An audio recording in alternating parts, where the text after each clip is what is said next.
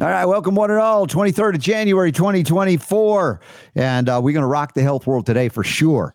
We got my buddy Dr. Jason Dean from Brave TV back on the show. He's got some stuff to reveal about what is this disease X? So, like Planet X? What is going on? Uh, the WEF and, and the WHO, they're blundering. Blundering. Are they going to succeed? I don't think so, but we'll hear from Dr. Dean on what their uh, agenda is. And if you feel a little nauseous, it's because the homeopathic hit today yeah, we'll make you throw up. No, actually, it'll reverse that. that we'll get into that. That's going to be fun. Uh, in hour two, uh, remember that story, the or that article uh, opinion piece from uh, B, uh, what was it from uh, last week? Rob Jenkins did it. That's right. Um, the collapse of credentialism on Brownstone. Dude's going to be on the show. Talk about a guy that's credentialed and he's in it, going credentialism. It's not that impressive. And this goes to the heart of uh, why I call it a degree all the time. And we'll get there as well. Uh, we've got some updates on IBD diagnoses as well as, uh, let's see, behavioral interventions to reduce vaccine hesitancy. More propaganda, or are they going to finally tell the truth? Uh, you probably know the answer to that. But you know what we'll tell you? Get ready because we're about to hit the healing road with you on the Robert Scott Bell Show. Let's go.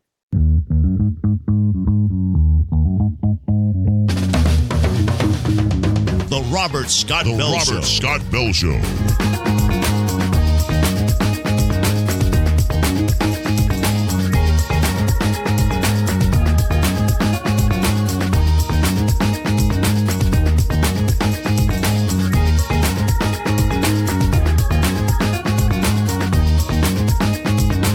Now, the voice of health, freedom, and liberty. Here's Robert Scott Bell.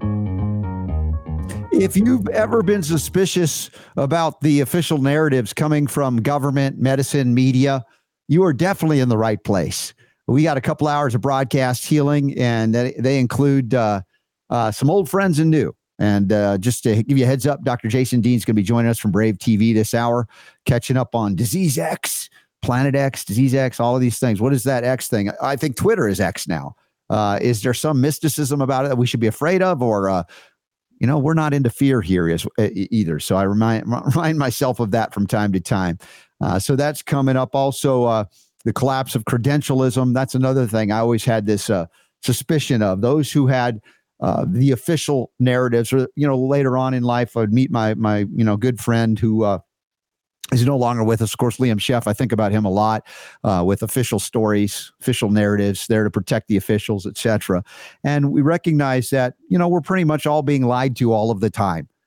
Does this mean we can't find truth or evidence of truth or facts? No, it doesn't mean that. It means though we have to dig beneath the surface. We have to realize that a lot of the, the messages coming to us and through us all of the time are designed to weaken us, disempower us, have us live in a state of fear and divisiveness and division. And, you know, I recognize that, yeah, there are certainly genuine differences that humans can have with other humans. But normally, given, you know, left to our own uh, accord, we would kind of figure out, you know, it's probably better to get along even with people we don't agree with. And where we would draw the line is, is of course, if those people would violate our fundamental freedoms, not only to disagree, but to to live differently, as long as we're not violating their rights in the process. It seems pretty basic but politically, perhaps many of us have lost our way, and maybe some of us have found our way back. And as we look at the political season known as 2024, oh, the craziness has only begun. The question is, will you be able to maintain your balance through it all and not be subject to the fear mongering or the hate mongering that is sure to be ramped up even further? So, as we go into issues of behavior, right? Behavior. If you're a parent, you're like, you know what that's all about when your kids are misbehaving? Has that ever happened? Or when you remember when you were a kid, or maybe you're still a kid and you misbehave occasionally. You know what that's like. But who is controlling or manipulating your behavior? Is it coming from within? Or is it coming to, well, I just want to make somebody angry, so I'm going to misbehave on purpose? Like we've done that to people. We've done that to our parents, perhaps, from time to time. But this opening article here at robertscottbell.com comes from the British Medical Journal, the BMJ. Now, there are articles in the BMJ that we've referenced that are pretty legit, you know, pretty good sound scientific reasoning and or uh, you know, validated methods to come to conclusions. And, you know, we've we've we've definitely c- covered, but We also recognize that many of these peer-reviewed journals, including JAMA Journal, the you know the AMA and uh, uh, New England Journal, as well as uh, Lancet and others, there are plenty of times where the stuff coming out of there is just pure bunk. It, it's just like not validatable, not duplicatable. And you know, we've heard uh, editors of those journals uh, come out and say, "Look, we don't even know what's real anymore. There's a lot of uh, what they call sham peer review, etc." But this article coming from the BMJ is rather interesting because it's very revealing of the techniques uh, to alter your behavior if they if they could succeed. I think if you're here on this show with me, or if you know Dr. Jason Dean and you listen to him, you're probably not going to be swayed by what this article in the BMJ says they're going to do. To do what? The headline reads Behavioral interventions to reduce vaccine hesitancy, driven by misinformation on social media misinformation on social media, which is coming largely from the official narratives, those that are trying to constrain reality to a certain set of beliefs, not facts, not validatable, even what we call truths. If you if you think about putting all these facts together and coming up with some kind of objective truth, if that could be done, and there are certain things I would agree you can uh, come to. But the uh, overview here it says effective population level think control population level control. But they say population level vaccination campaigns are fundamental to public health. Now, th- this is describing a religion or a cult, fundamentalism in this case. The fundamentalism within the church of pharmaceutical mysticism exists more strongly than just about anywhere else than in the cult of vaccinology. And they have altered vaccines to include or embrace this thing called mRNA injection technology, which makes previous vaccines look like, you know, Play Doh kid sets, you know, that you're like harmless, right? Relatively speaking, compared to what they're doing with this technology that they altered the definition of vaccines so much that you couldn't recognize them from their origin point to what they are today. And uh, you know, they acknowledge here, they even reference like that counter campaigns against vaccination are old as the first vaccines, right? We talk about the history of vaccinology going back to Jenner and his Temple of Vaccinia, you find that there were anti vaccinations or anti vaxxers almost right then and there because they saw the danger of basically variolation. We talked about this yesterday with Kate Birch as we were expanding our knowledge of the immune system through homeoprophylaxis but back then, they would just take the pus from the udders of cows and just, you know, cut open with a rusty, whatever. It didn't matter. It's like cut it open, shove it in there. And oh, I wonder why these uh, these limbs are now having to be cut off. I wonder why these people are being uh, are dying from sepsis, systemic infection. That's just devastating. Oh, but yes, we've prevented another case of cowpox or smallpox, so they claim. And and and you know, so the whole the whole history of vaccinology didn't start in terms of anti-vaccine with Andrew Wakefield. Not even close. There were people long before Wakefield came on the scene. Some of them are my friends to this day. You know, like from the National uh, uh, Vaccine Information Center, right? Barbara. Uh, well, how how long? How many times have we interviewed Super Don? Have we had? Uh, let's see, just thinking about Barbara Loe Fisher, how many times over the years. And, you know, I learned Barbara because of the book she also co authored with um, the guy who wrote the Divided Legacy series of medical texts on the history of medicine in America, Harris Coulter, who, interestingly enough, as we get into credentialism, when I graduated from Emory University in Atlanta in 1988, who was our graduation speaker? You know, like everybody competes who's the biggest name that you can get can you get former presidents? Can you get ex, you know, all of that? And so it's Ivy League from the South level stuff. And who did they get? Mikhail Gorbachev. I'm not kidding. Gorbachev was my graduation speaker. Now, that was the time of perestroika and, you know, all the stuff that was going on, but still uh, an avowed communist out of the failed Soviet Union. And guess who was the translator for that graduation speech because he didn't speak much English, Gorbachev. He spoke in Russian, and the translator happened to be Harris Coulter, the author of Divided Legacy, friend of Barbara Loe Fisher. It's interesting how these, and this is long before I knew anything about anything. You know, I was still a, a dumb kid who necessarily didn't necessarily believe in all the lies, but you know, I didn't know much more. And it was about to evoke a, you know, go on a journey at that point forward to unlearn all the things I had learned to that point. And eventually I did meet Harris Coulter in the year 2000. There was a, a, a 100 year dedication of the only memorial dedicated to a physician in our nation's capital, Washington, D.C., year 2000. The rededication of the Hahnemann Memorial, Dr. Samuel Hahnemann, who it, it, basically invented, but basically discovered the concept of the like curing like and applied it in homeopathic medicine. The only doctor so honored with his the entire Scott Circle there in Washington, D.C. Check it out, the Hahnemann Memorial. It was being rededicated 100 years after President William McKinley was there at the, the inauguration of that, the dedication of that 100 years earlier with his presidential band. Um, at the time, I think Clinton, it was 99, 2000, was right at the end of that year.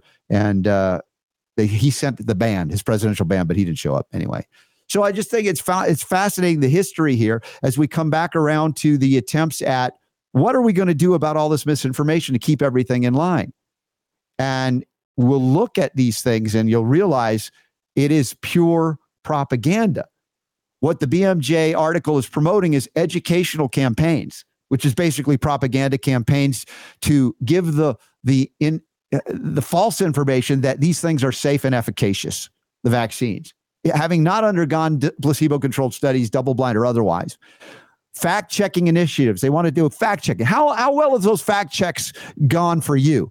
How many of us have been banned from social media from time to time or completely deplatformed on YouTube, for instance, because of fact checkers that couldn't fact check their way out of a wet paper sack? They've been wrong about everything. They want to do more of that.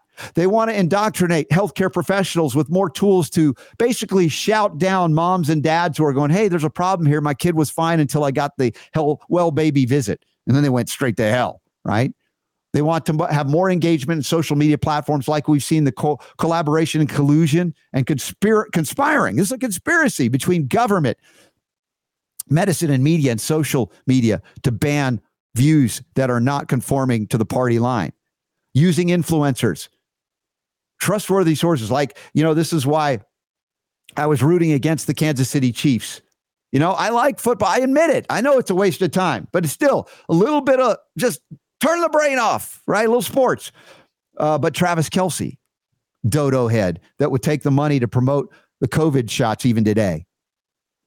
I don't know what his girlfriend is doing, if she's in on it too. I have no idea. But the influencers, they want to do more of that. Direct communication strategies sending messages to individuals through text or emails, giving them factual information, right? Again, more propaganda. Community based approaches. They did this during COVID. How many of you know preachers, rabbis, imams, imams, etc., religious leaders engaging in shutdown of religious practices, community based approaches? Call Obama, the community organizer. Monitoring and evaluation. Okay, George Orwell is back. More, let's listen in and if you say the wrong thing, we'll sick the FBI on you. Adapting messages to target audiences, combating the echo chambers, trying to break in to various uh, events or even online uh, groups that are already figured this thing out. And like, how do we infiltrate and orchestrate a takeover, right? These are all things that are illicit and they're done by bad guys, bad people who don't believe in freedom because there's nothing in all of this. And Super Don, bring you in, and then we'll bring Jason Dean in in just a moment here.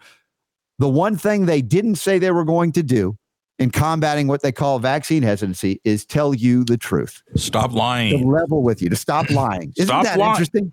I the just only, don't understand why the public doesn't trust us. The only thing that could work, not that they could tell you the truth, because if they did, then we'd all be pretty much on the same page. Even they would have to go, oh yeah. You know, when you when you look at the at, at the the polls that they yeah. do periodically about you know how how much do you trust the government? Yeah, and you know it's like forty percent, thirty percent. 29%, 22%, 19%. You can't figure it it's out. like, you know, people don't trust you already. then, you know, over the last three years, how many times have they been full of crap? you yep. know, and, and, lying and and and we'll you know, something like doing the same thing over and over and expect a different result. Dr. Jason. So here's here's what we're going to do. Here's what we're yeah. going to do. The way we're going to mm-hmm. get people to trust us, yeah, is we're going to yell louder. Vaccines are safe and effective. Yeah. Oh well! Oh shoot, boy! You said that so loud. I believe you now. I think you've convinced Dr. Jason Dean. He's all in on this all board now. Good Lord. I'll text you. I'll text it to you. Vaccines well, yeah, are safe and effective. Do you believe me now? He'll suddenly become a pro vaxxer fanatic, right, Jason?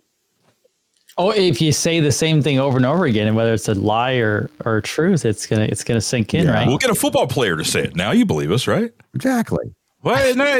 who's in charge of these? This this this marketing morons running the show. That's why I say they don't have a path to victory, Doctor Jason Dean. I'm not saying they don't have power and authority to do bad things, but I'm not co- confident that they are confident anymore that they're going to succeed, even though they're they're so into it, they're not giving up. Well, there's a there's a physical battle and there's a there's a spiritual or conscious battle, right? So so there's two battles. Well, I mean, physical battle.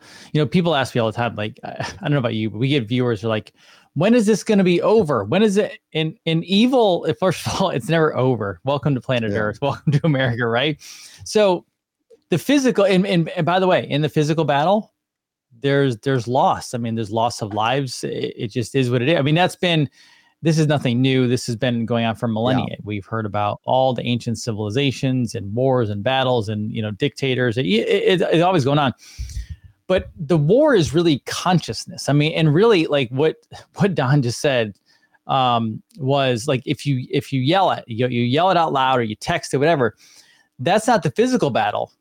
That's the conscious battle, the consciousness, the the the battle for uh, the spiritual path. Because ultimately, you get enough people who are blind to what you and I know and the viewers know right now, over and over, if you keep pounding that in subliminally, they're going to buy into mm-hmm. it. Versus you and I, and probably every viewer that's watching this right now, um, for the most part, we we made whether because of injury to a child or injury to an adult or a health scare or just a wake up call, right? Something happened in your life to go, oh my gosh, this is not what I thought it was. Well, we made that consciousness awakening ourselves. So we're no longer controllable in that area of, of spirituality because we know. So for us getting a text, like we joke about the text because like, oh, like, okay, that's hilarious. Now they're trying to text people. The problem, the problem is we have mass psychosis going on throughout America and at least half the country is still buying into this RSV. Yeah, it's true. And you, to your point, again, you got the physiological har- harsh realities of what we're dealing with, and you as a, a, doctor as well, and, and you know we we we are invested in healing and helping people get well. Recognize that people have made choices based on fear and and and you know decisions rooted in ignorance that cause the fear to even be stronger that have been very detrimental to their health. Some have not survived it and there are others that are just kind of hanging on others that feel okay but are very nervous because of the unknown quantity of the ticking time bomb of what's been injected into them. And it's not just uh, stuff it's like information reprogramming genetic you know uh, production of, of, protein so it, this is unprecedented and their willingness to do this is disgusting in terms of when you think and come to a conclusion it's like you know what? I think it's pretty good not to go around hurting or even killing people indiscriminately right? Without you know proper defensive life for instance and and you get to that and you're like but these people they knew at many levels, at the highest levels, they knew. And now the people at the underling level that were just like doing their job, if they claim they don't know now, it's it's hard to believe that. So they're still engaged. Those that have not come around, like some of the others, like McCullough and others that have acknowledged it. You can tell in their hearts they've they're contrite and they're like, "Gee, I'm sorry I ever screwed up on that," and they're trying to do better. And I'll give them props for that. Maybe they're not going as far as we would, but then again, as a chiropractor, as a homeopath, we are vitalistic in our view, and they still have uh, I guess, the training limitations of allopathic medicine that they're carrying, and it's hard to break free of it. No, 100%. I actually just had Karen Kingston on a couple weeks ago. We discussed this very thing, and we discussed two points that were, it was hard for me to wrap my mind around, even though I know what goes on. And the first one was she's like, you know, you reading a study versus a medical doctor reading a study. You have to understand because because it's hard to believe. Like, why does a medical doctor not see this? Why do they not see that it's paid for by a pharmaceutical company doing a study? And that's where they came to their conclusion.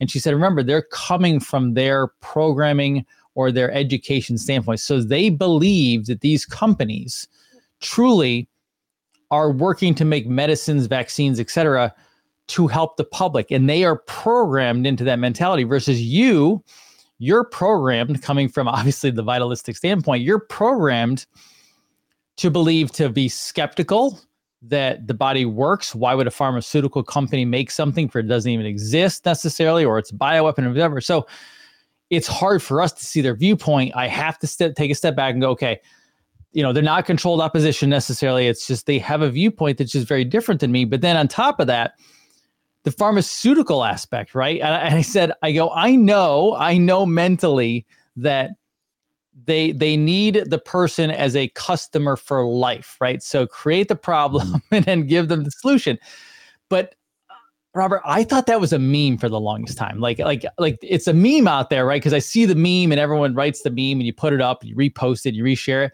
I said, but I thought it was just a meme. She goes, no, no, no. Behind closed doors, they legitimately are looking for new markets to go mm-hmm. after. So what they do is they have a problem, they'll create a product that they knowingly they know it causes harm but in their twisted mind if they then create a solution yeah. for said problem that they created they believe this is really weird they believe that they're then helping the person and fixing it and on top of that they're making like two streams of income from that. And if there's any penalties or whatever for somebody who's harmed or died well they they they put the money hmm. aside so it's okay. And that was shocking in a way to me because it was hard really to to get my I, I, knew it was happening but it's when it's put to you by somebody who's in the industry that's hard it's hard to understand you know what i mean? does that make and sense? this has been part of my argument about just because you wouldn't do it and i wouldn't do it doesn't mean other people wouldn't right the horrible right. things that we talk about and a lot of times they prey on the naivete of the average good you know human being like they would never even consider doing some of the things we're seeing that are done or that have been done historically. And so they're distant from it to the belief system that if I wouldn't do it, no one else would do it. So then then they can be attacked in terms of those of us who say, hey, they're conspiring, they're working together behind the scenes, and then they say, well, that's a conspiracy theory, dismiss it, it's nonsense. And so they they prey on the average folks going, yeah, that's crazy. I would never do that. So that would never happen. Now, some of that maturation is occurring because of COVID within some from within the MD PhD community and some from the average folks out here going, well, I never would have thought that this stuff was real. And then everything that was predicted, whether it be in Alex Jones predictions or things we've been talking about coming to pass, going, y'all weren't so crazy after all. it's hundred percent. So it's actually funny because the, you started the show I was listening, which was with vaccination started a long time ago. Like Wakefield and us weren't the first ones, right? And it's it's actually so I gave a presentation to doctors and practitioners probably I don't know three four months ago, and I walked in and I said, you know, let's take ourselves back to the first vaccination. Like they they they actually took dead or diseased cows. they took lymph slash pus like mm-hmm. fluid mm-hmm. like death. Like they took it out. They they scraped it off, and then they sit. They went over to a human being, a child, and they deposited it into their open wound or bloodstream. And and I get this reaction of like this horror, right? And their faces are horror, like like because a lot of them don't know like this is how it started. And like that's how it started. Like that's how it started. And that's it's abhorrent to people when you first say it, right? Because like who would ever that's so gross and disgusting. And then I go, but you have to understand it hasn't changed. Well, we're not well, we're not taking dead cow. Well, no, you're not literally taking the dead cow, but there are dead, dead body, dead cow parts somewhere behind the scenes that you're not seeing. They've just made a pretty lab now, but the culture still has bovine serum in it. It still has egg protein. It still has all this stuff that was in the first vaccine. It's just a, a prettier packaging now. They still have mm-hmm. genetically modified cultures. They still have pathogens that are attracted to that because that's what happens when you have you have dead cells. It's pathogens, right? And so it's no different today than it was then. It's just like you say, they put a religion mm-hmm. around it by putting people in white jackets yeah. with microscopes so it looks really really scientific and professional that means well what goes in and that what goes in in the little vial and in the needle it must be safe because it's clear and they've done this in a lab isn't it interesting how they've evolved it over time to much more mass acceptance mm-hmm. yeah and but it's all illusion it's all pharmakeia which is sorcery and it's manifested yes. and it's it's quite devastating because we are a programmable species. We are easy to manipulate especially if you appeal to fear and other emotions and they're very well versed at doing that.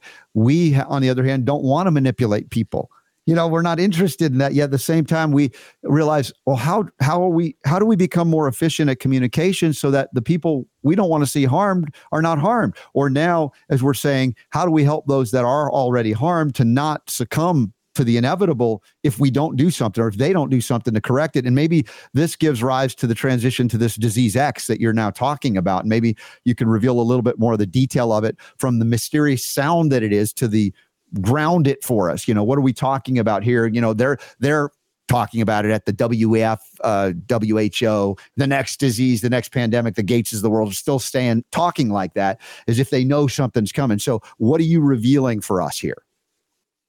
Yeah, so they knew about this a long time ago, and and just so everyone knows out there, I'm I'm in the same world of I don't believe there's viruses, I believe there's exosomes, I believe there's detoxification of cells.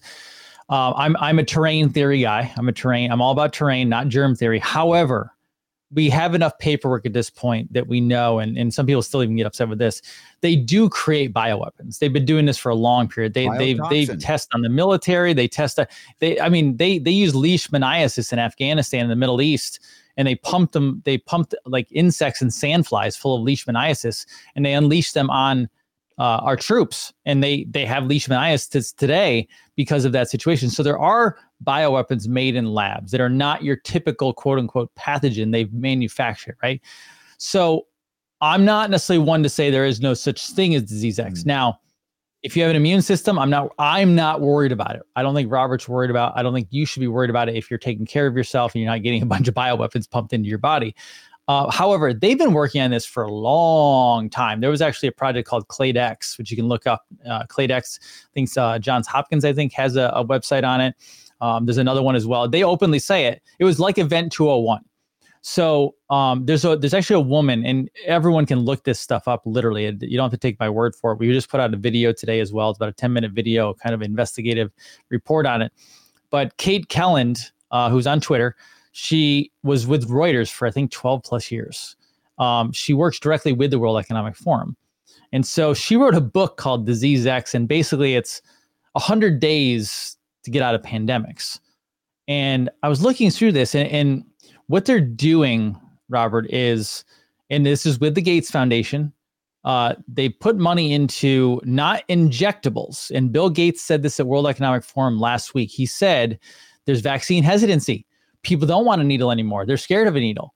So they went from needles to they're making uh, micro needle patches that you will never feel. You just put it on. And this is the crazy part. So, you know, there are people out there who want vaccine choice and they might want vaccines. I don't know why, but they might want them, right? So, this is the problem. So, a vaccine takes at least a decade typically to actually like unleash on the public because of, you know, experiments and trials and control. And uh, they want 100 days for vaccines now. And the way they do it is using these patches. So holding up to disease X among many other diseases, they actually like, so there's actually a, an organization called CEPI. I actually have it right here. Um, this is their report. So del- it says delivering pandemic vaccines in 100 days. CEPI is the Coalition for Epidemic Preparedness Innovations. Um, now, CEPI works with the U.S. government. And the Disease X, uh, there was a D- Disease X bill that was brought to Congress back in 2023. I think it was June of 2023. That's already it's in Congress now. It hasn't gone anywhere yet, but I think it's sitting there ready from a Democrat out of Massachusetts. Um, and actually, under um, so because I don't worship any politicians, under Donald Trump when he was president, there was actually an executive order uh, 13887 called the Executive Order on Modernizing Influenza Vaccines in the United States to Promote National Security and Public Health. Well, in that executive order, as well as in Operation Warp Speed, they're working with a comp- with a with an organization called BARDA. So it's it's basically bio research uh, organization. BARDA works with CEPI. They work with Gates. They now have companies like Vaxxas, V A X X A S, or Smart Needle, or uh, Blueberry Therapeutics. This is the next evolution of vaccines, Robert. What they're doing, this isn't about a disease. This is about them getting from point A, which is a needle that people are getting hesitant about because they're afraid of, like, oh my gosh, this is really bad, to well, what if we just make patches that, that a doctor doesn't even need to give to you? Maybe it's distributed to your front door via shipping. You don't even need a doctor involved. Now you can just put this thing on yourself. It doesn't hurt. They're micro needles. You don't even feel them. You don't know what's in them. Mm-hmm. But on top of that, nanotechnology is being used to where you could ultimately have this set up to the cloud. Yeah. This is this is your evol this and it's I know it sounds terrifying and there's even more deeper details that we're going into, but like you said, this started off with a cow with lymph fluid with white blood cells, pus, etc. Yeah. We're just going to their next evolution, which is, oh, let's get away from a needle. Let's make a patch because then for, if it's a patch, you know how many more vaccines they can make, Robert? Do you know how many more diseases they can unleash and just say, oh, well, we have a patch for that. We, you just have to put on a, and then they start putting multiple vaccines in one patch. So you just have to wear one patch mm-hmm. and it's super easy. And all of a sudden you're immune to everything. It, well, it, it comes back to, again, uh, the issue of trust. And I opened the story today from the BMJ about how do we gain the trust? There's so much vaccine hesitancy. Part of the strategy you're pointing out is let's make them less scary, less right. uh, objectionable. But at the same time, the people behind those things are the same people behind the previous version and the previous version and the entire history that we have not been taught. That's why I you know brought up Harris Coulter and, and Divided Legacy. The whole history of medicine in America was erased they didn't even have to rewrite it. They just had to erase the fact that homeopathy was a mainstay. In the 20th century, in the early 20th century, you went to medical school, you went to naturopathic school, you went to homeopathic school. You know, you might have gone to an allopathic school, but they weren't a, a dominant force. They weren't a monopoly.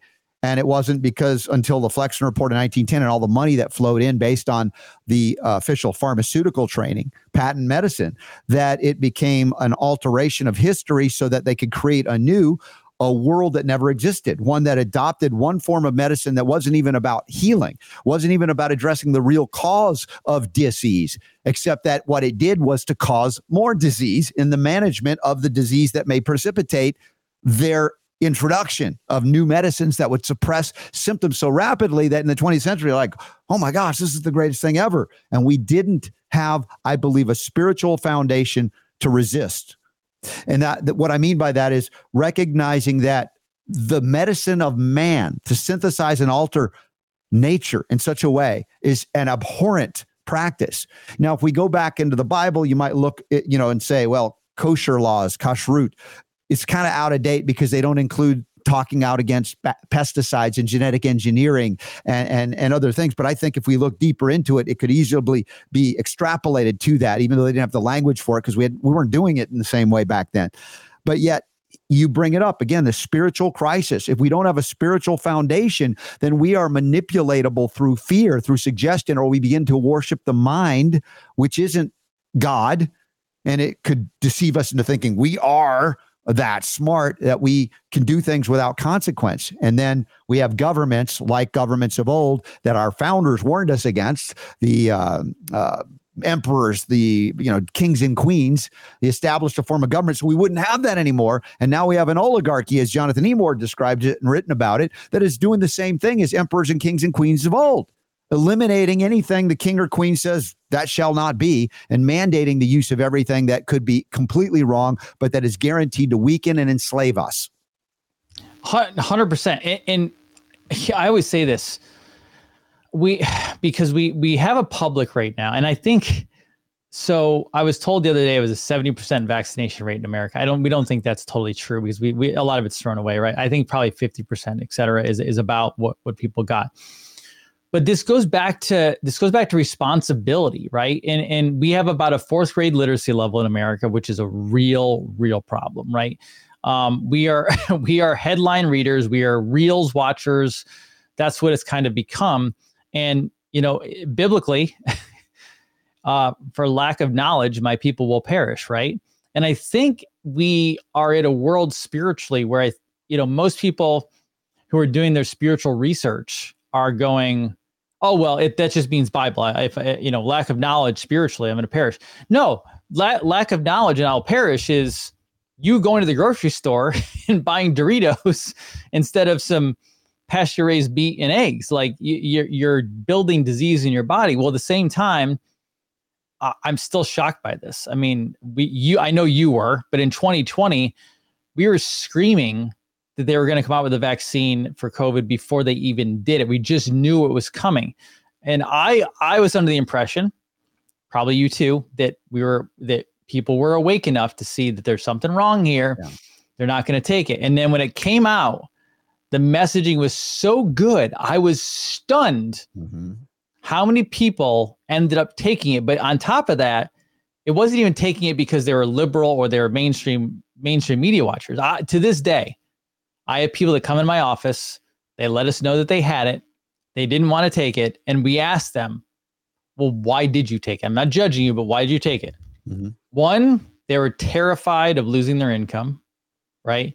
Which is a problem, but at the same time, are we really tied to this matrix so badly that you're you're you're willing to take a unknown chemical into your body because you want to keep your income when there's plenty of jobs out there? Number 2 which mm-hmm. was the worst and this was a this was right behind uh work i wanted to travel. That's what they said. I wanted to go on a cruise robert.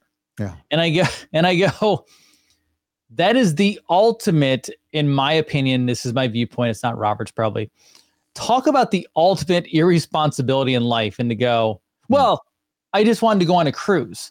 So you're you're willing yeah. to listen to psychopaths, people that literally have a laundry list of lawsuits for killing people from multiple, multiple, countless medications.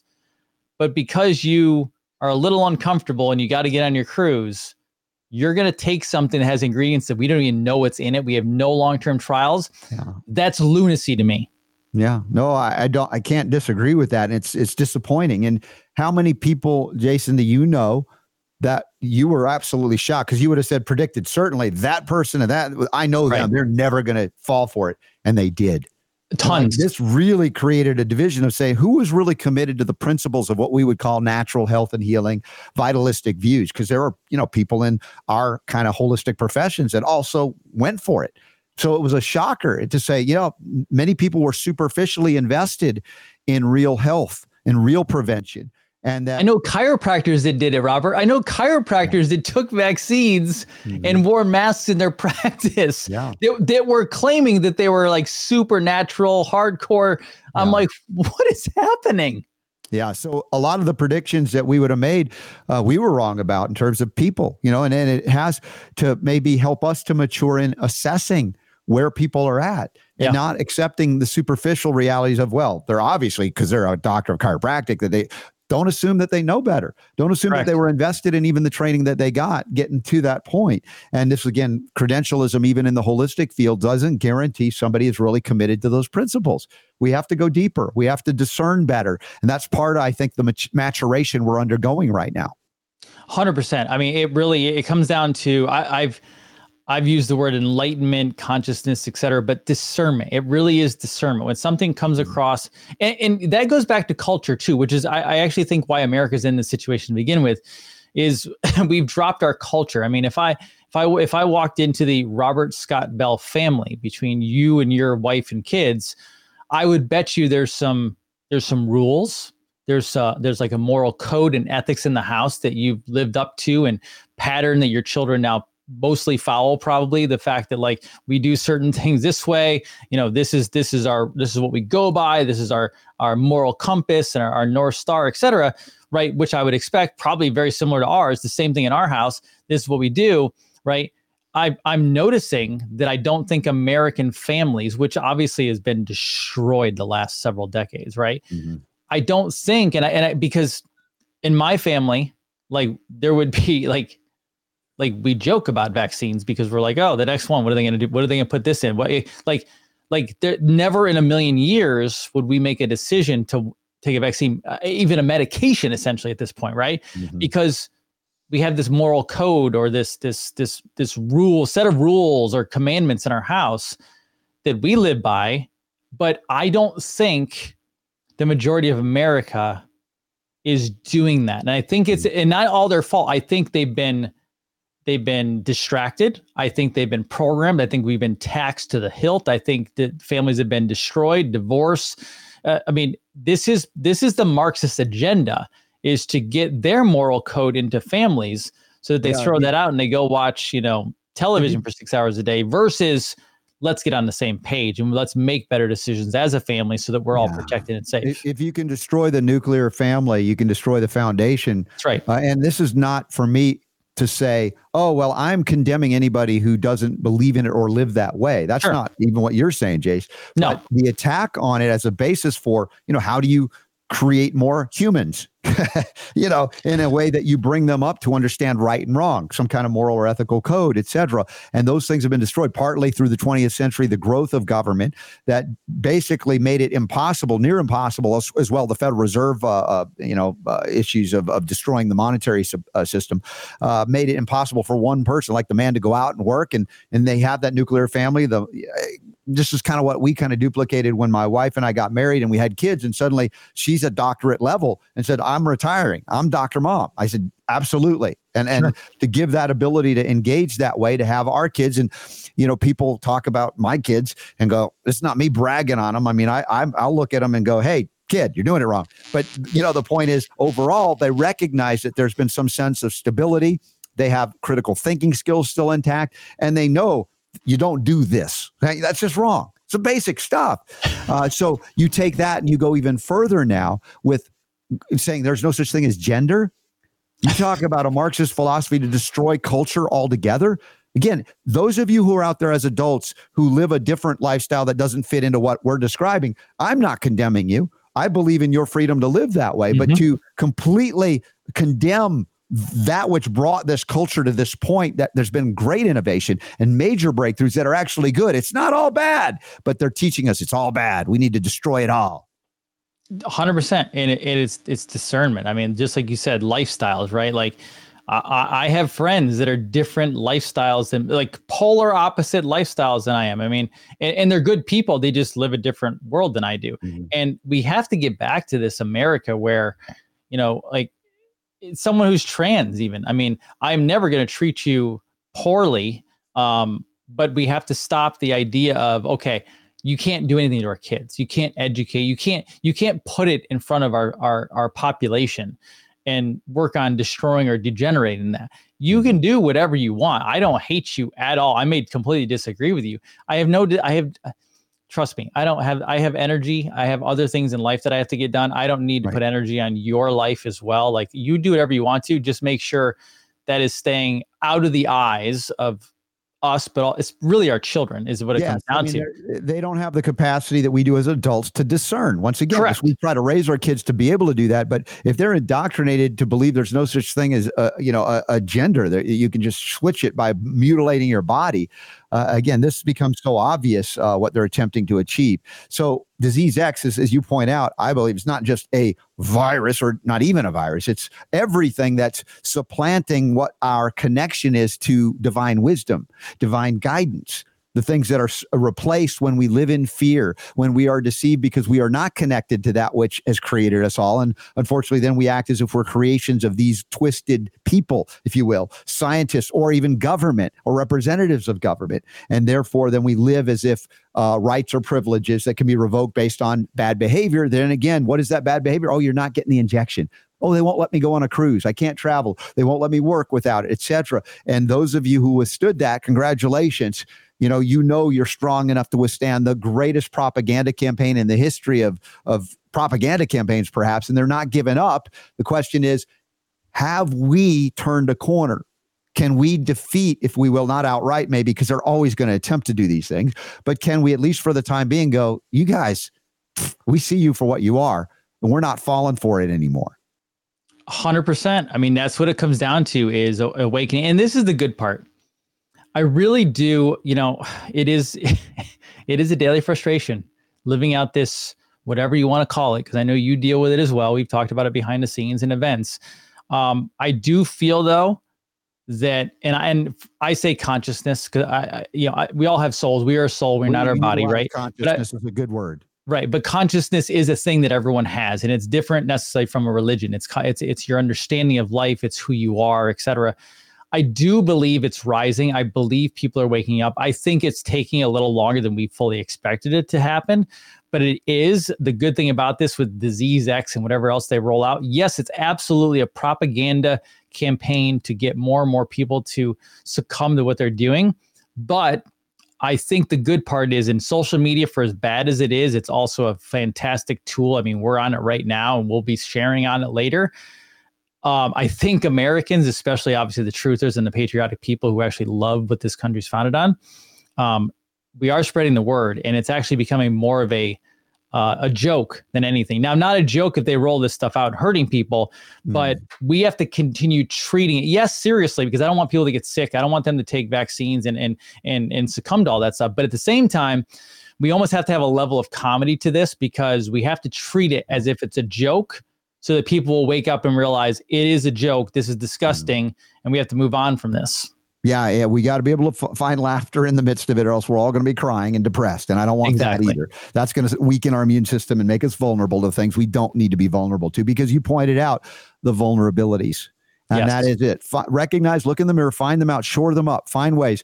Uh, listen to Dr. Jason Dean, learn from him. And by the way, Brave TV, when do they hear your show? Super Don, put that up on the screen so everybody can see it if they don't know yet bravetv.com so we're actually uh, we're actually launching the the brand new sites in a couple weeks which is fantastic so bravetv.com is the current site that'll be flipping over we'll be doing live and at the same time uh, the podcast is five days a week monday through friday noon eastern time we go to one or two depending on the content just yesterday Dr. Tom Cowan, we had a mind blowing hour conversation, and then Derek Johnson afterwards. Uh, today, we did some more stuff on potential lockdowns. Not again, again, not to be scary, let's just educate people so we can bring that consciousness up and people can also start discerning and and passing out to others because that's how we ultimately change this. Yeah. Well it's amazing this journey that we're on at this time. And jason i'm glad i'm on it with you my brother. It's been fun over the years connecting with you and seeing all the great work you're doing as well. And uh, you know you're greatly appreciated here and you know you're welcome here anytime I appreciate it. Robert is a mentor of mine since at least 2008. And one of the reasons I even started doing what I'm doing is because I watched what he did and I knew we need more voices out there, not because his wasn't big enough, but because we had to actually amplify this over. So I am forever in debt, everybody out there, to what Robert's done because he is what put me on my path. Well, Dr. Jason Dean, God bless you. Love you. Appreciate you, my brother, and your family too. And I know you're going to keep up this awesome work. And anytime we can connect, I think we're better for it. You got it, brother. Appreciate you guys. All right, Dr. Dean here on the Robert Scott Bell Show. Check out Brave uh, TV. You got it linked up in the show notes, superdon at robertscottbell.com. And it's always fun because, you know, you can, you can speak these truths and reveal these facts. Do you feel a little less scared or do you feel more scared, right? That's the thing about it. Test it out. That's a litmus. It's like, how do you feel after hearing, you know, the things we discussed? Are you, are you scared? Are you a little bit emboldened? Like, oh man, it's not, it's not the end of the world. It's not doom and gloom. I hope and pray that every time you listen to the things we cover on the Robert Scott Bell Show, that you feel more empowered than ever feeling disempowered. And if you ever do feel disempowered by something I present or we present, please let me know. And Super Don has the you know ability to reach through his microphone and slap me upside the head if I did that, as my wife does too. so uh, that's the thing. If there's a litmus on the on this show, I but the best I could do is maybe a slap sound effect. But yeah, you know. and and I, then I'll know. I'll rhetorically know speaking, rhetorically where are you going? Speaking. Don't go there. Anyway, so that was fun to uh, have a little reunion. So, got a message on Rumble here uh, about your audio. His audio was louder than yours. Again, um, there just wasn't anything I could do about it. So I apologize for that, guys. That'll be fixed in the uh, podcast. Yeah, that still is a, a, you know an issue here technologically. For whatever reason, I'm running yeah. through the RODECaster board you're running through, and I have no earthly idea why. Well, what happens when we have a guest on? Sometimes they can turn their audio up and down. Most of the time, they can't because they don't know how because they're yeah. just talking through their computer, um, and it's kind of complicated. Um, but in this case, Jason, I mean, it was loud, uh, mm. but it was not like blowing your drums loud. There was yeah, there, well, there, there, was a difference, and I had him bring down the level, and it seemed like every time he brought it down, it just was back up.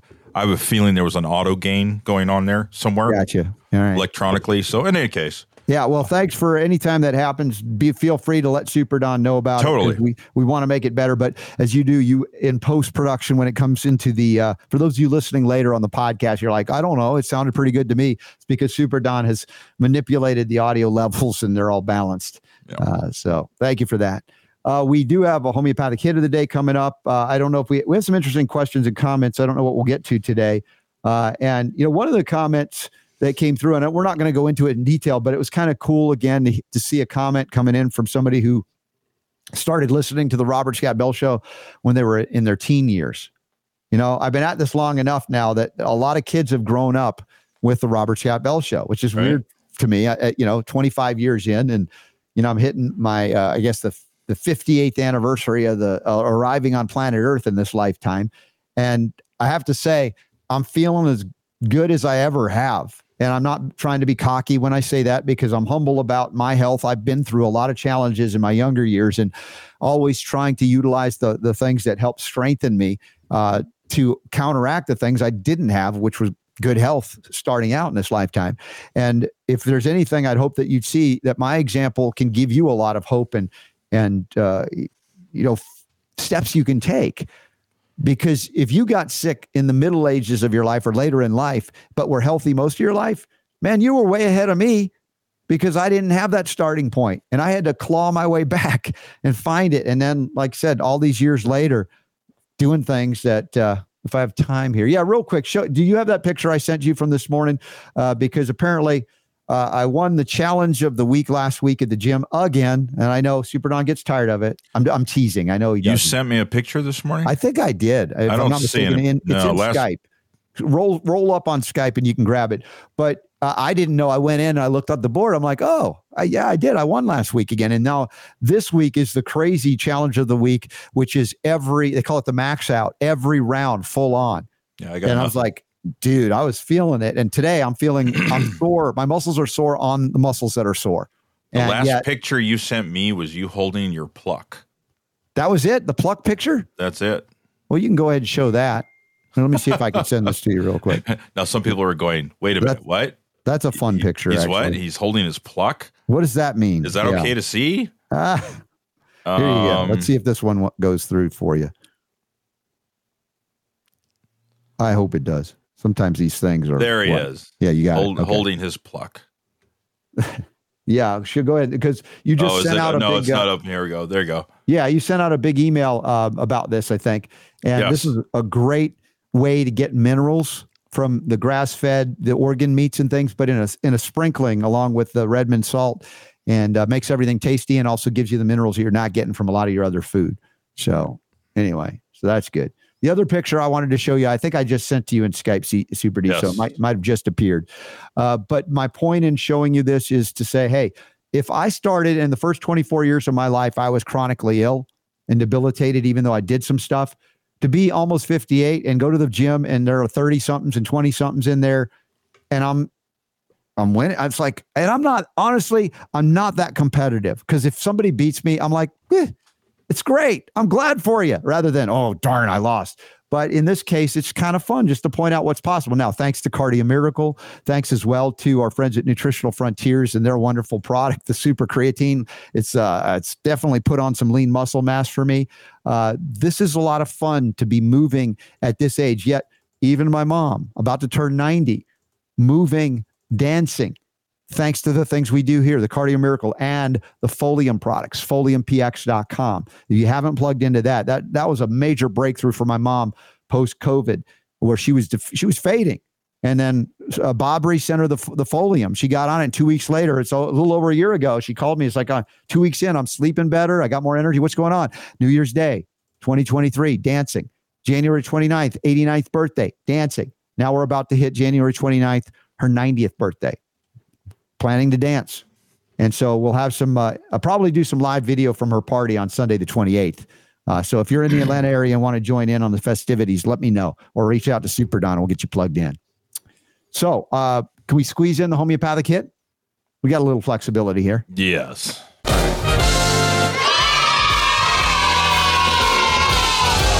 Playing all of the homeopathic hits every day, right here on The Robert Scott Bell Show. That is the sound effect for today's homeopathic hit. Hurl, Ralph. What? You know, start the homeopathic hits that way. Well, if you do, you want this remedy. It's Ipecacuanha. And of course, you all know syrup of Ipecac. Everybody, if, if you've been old enough, you, you realize that that's used to induce vomiting. And it is actually a plant. This homeopathic hit is uh, on Ipecacuanha. It is a plant. Thanks to Nutritional Frontiers, Folium PX, the Trinity School of Natural Health for supporting us to do this. And you can see that little image in the in the headline for the homeopathic hit. There it is. And these get these little berries, man. You ate them, you were going to throw up. Super Don reminded me that somebody was doing a challenge that they thought they could overcome this, and they ingested some. Of it. Oh, it was a YouTube thing, yeah, yeah. and yeah, that was something to watch, boy. Yeah, and no, you're going to vomit with Ipecac. but the, the irony, of course, or maybe the uh, the law of similars, like cures like, indicates that if you have nausea, intense nausea, the homeopathic remedy that would remedy that would be the same thing, Ipecac in a homeopathic form. So open up the PDF Super Don for everybody to see. And this is uh, the homeopathic hit. It's not uh, comprehensive. Obviously, there's a lot more to any of these remedies, but uh, give you an opening salvo to understand that Ipecac is a homeopathic remedy often used for persistent nausea, vomiting, and even certain respiratory con- conditions are indicated in its use and its therapeutic application. The origin of this is a plant. Uh, it's derived from this ipecac plant native to South America, and we use it in its highly dilute form so it doesn't cause the nausea and vomiting, but can reverse it, interestingly enough. Key characteristics, if you know, read up on syrup of ipecac. What does it do? It would be indicated to treat persistent nausea and vomiting. And, uh, it, you know, especially if it's not relieved by vomiting and you're still nauseous. Like, dude, that's awful. Take some homeopathic ipecac. It's also indicated in case of respiratory conditions with spasmodic coughing and wheezing. Of course, irritability and stress and the mental issues as well to be considered. Primary uses here, again, quick hit on the homeopathic uh, remedy ipecacuanha is uh, nausea and vomiting. Uh, particularly if it doesn't ease even after vomiting. Normally, if you have food poisoning and you vomit, hopefully you're done. Uh, there are other things to do. You can put out a, a you know an, a fire like a food poisoning fire with argentum metallicum in the hydrosol form, like Sovereign Silver or Argentum 23. But in this case, the homeopathic Ipecac would be great. Respiratory conditions, bronchitis, asthma, whooping cough, spasmodic coughing, difficulty in breathing could indicate Ipecac whether you're nauseous or not. And even hemorrhages, certain types of hemorrhages accompanying the nausea could be helped. Now, if you have the right remedy. That's more important than the right potency. As we scroll down here and look at dosages and potencies, I tend to defer to the lower potencies first. But hey, if you have a 30C or a 200C, whatever, take it. If you are in the midst of these the throes of intense nausea and vomiting, no harm in doing so. Uh, if you're dealing more chronic issues, then you know do consider consulting with a homeopath that may be able to be trained to go deeper for you in helping you recover as we move on down the road here on the PDF document, which is free for download in the show notes at robertscottbell.com. You'll see there are complementary remedies to consider. If we if we look at the lung aspects of ipecacuanha, we might look at one of my favorite remedies for the lungs and coughing, antimonium tartaricum. And this can be used for mucousy, uh, difficulty expectorating situations. Another remedy to consider more along the lines of nausea and sickness would be arsenicum album gastrointestinal disorders, if there's nausea and anxiety and exhaustion as well associated with this. And then I threw in there as well Nux vomica. It's an adjunct remedy for stomach, digestive upset, and intoxication. So, again, this is not comprehensive. You guys might want to pick up a materia medica, or you might not want to because it's very complex. And some of you go, well, it's over my head. But I'm hoping that you have it because one day you might go, well, I want to look a little bit deeper into the remedy I heard today on the Robert Scott Bell Show. Now, it's advisable not to self-prescribe for serious conditions, and if uh, you know have an ongoing, lingering issue or worsening issue, please consult the healthcare provider of your choice. And as we wrap up this homeopathic hit today, Ipecacuanha, valuable homeopathic remedy, particularly for treating persistent nausea, vomiting, various respiratory ailments as well. And if you'd keep tuning into the RSB show, you get more insight on this. And if you can submit questions even further or join us on our monthly Zoom AMA, which is happening tomorrow, the 24th, if those of you listening or watching live on the 23rd of January 2024, and you can become part of our Patreon supporters and you'll have access to the video version of our homeopathic hits, not just the download that you have available at the website, robertscottbell.com. Remember, this is not to replace a, a doctor if you have or want one, but it's informational, educational to provide fully informed consent options for you that you may not have up until this moment because we believe in your right and your freedom to choose the healing path that's right for you, your family, your kids, and no government, no medical doctor or anybody should should set that asunder, should tear it asunder. Your freedom to heal is what we acknowledge and, and uh, support here on the Robert Scott Bell Show, where I remind you that the power to heal is yours.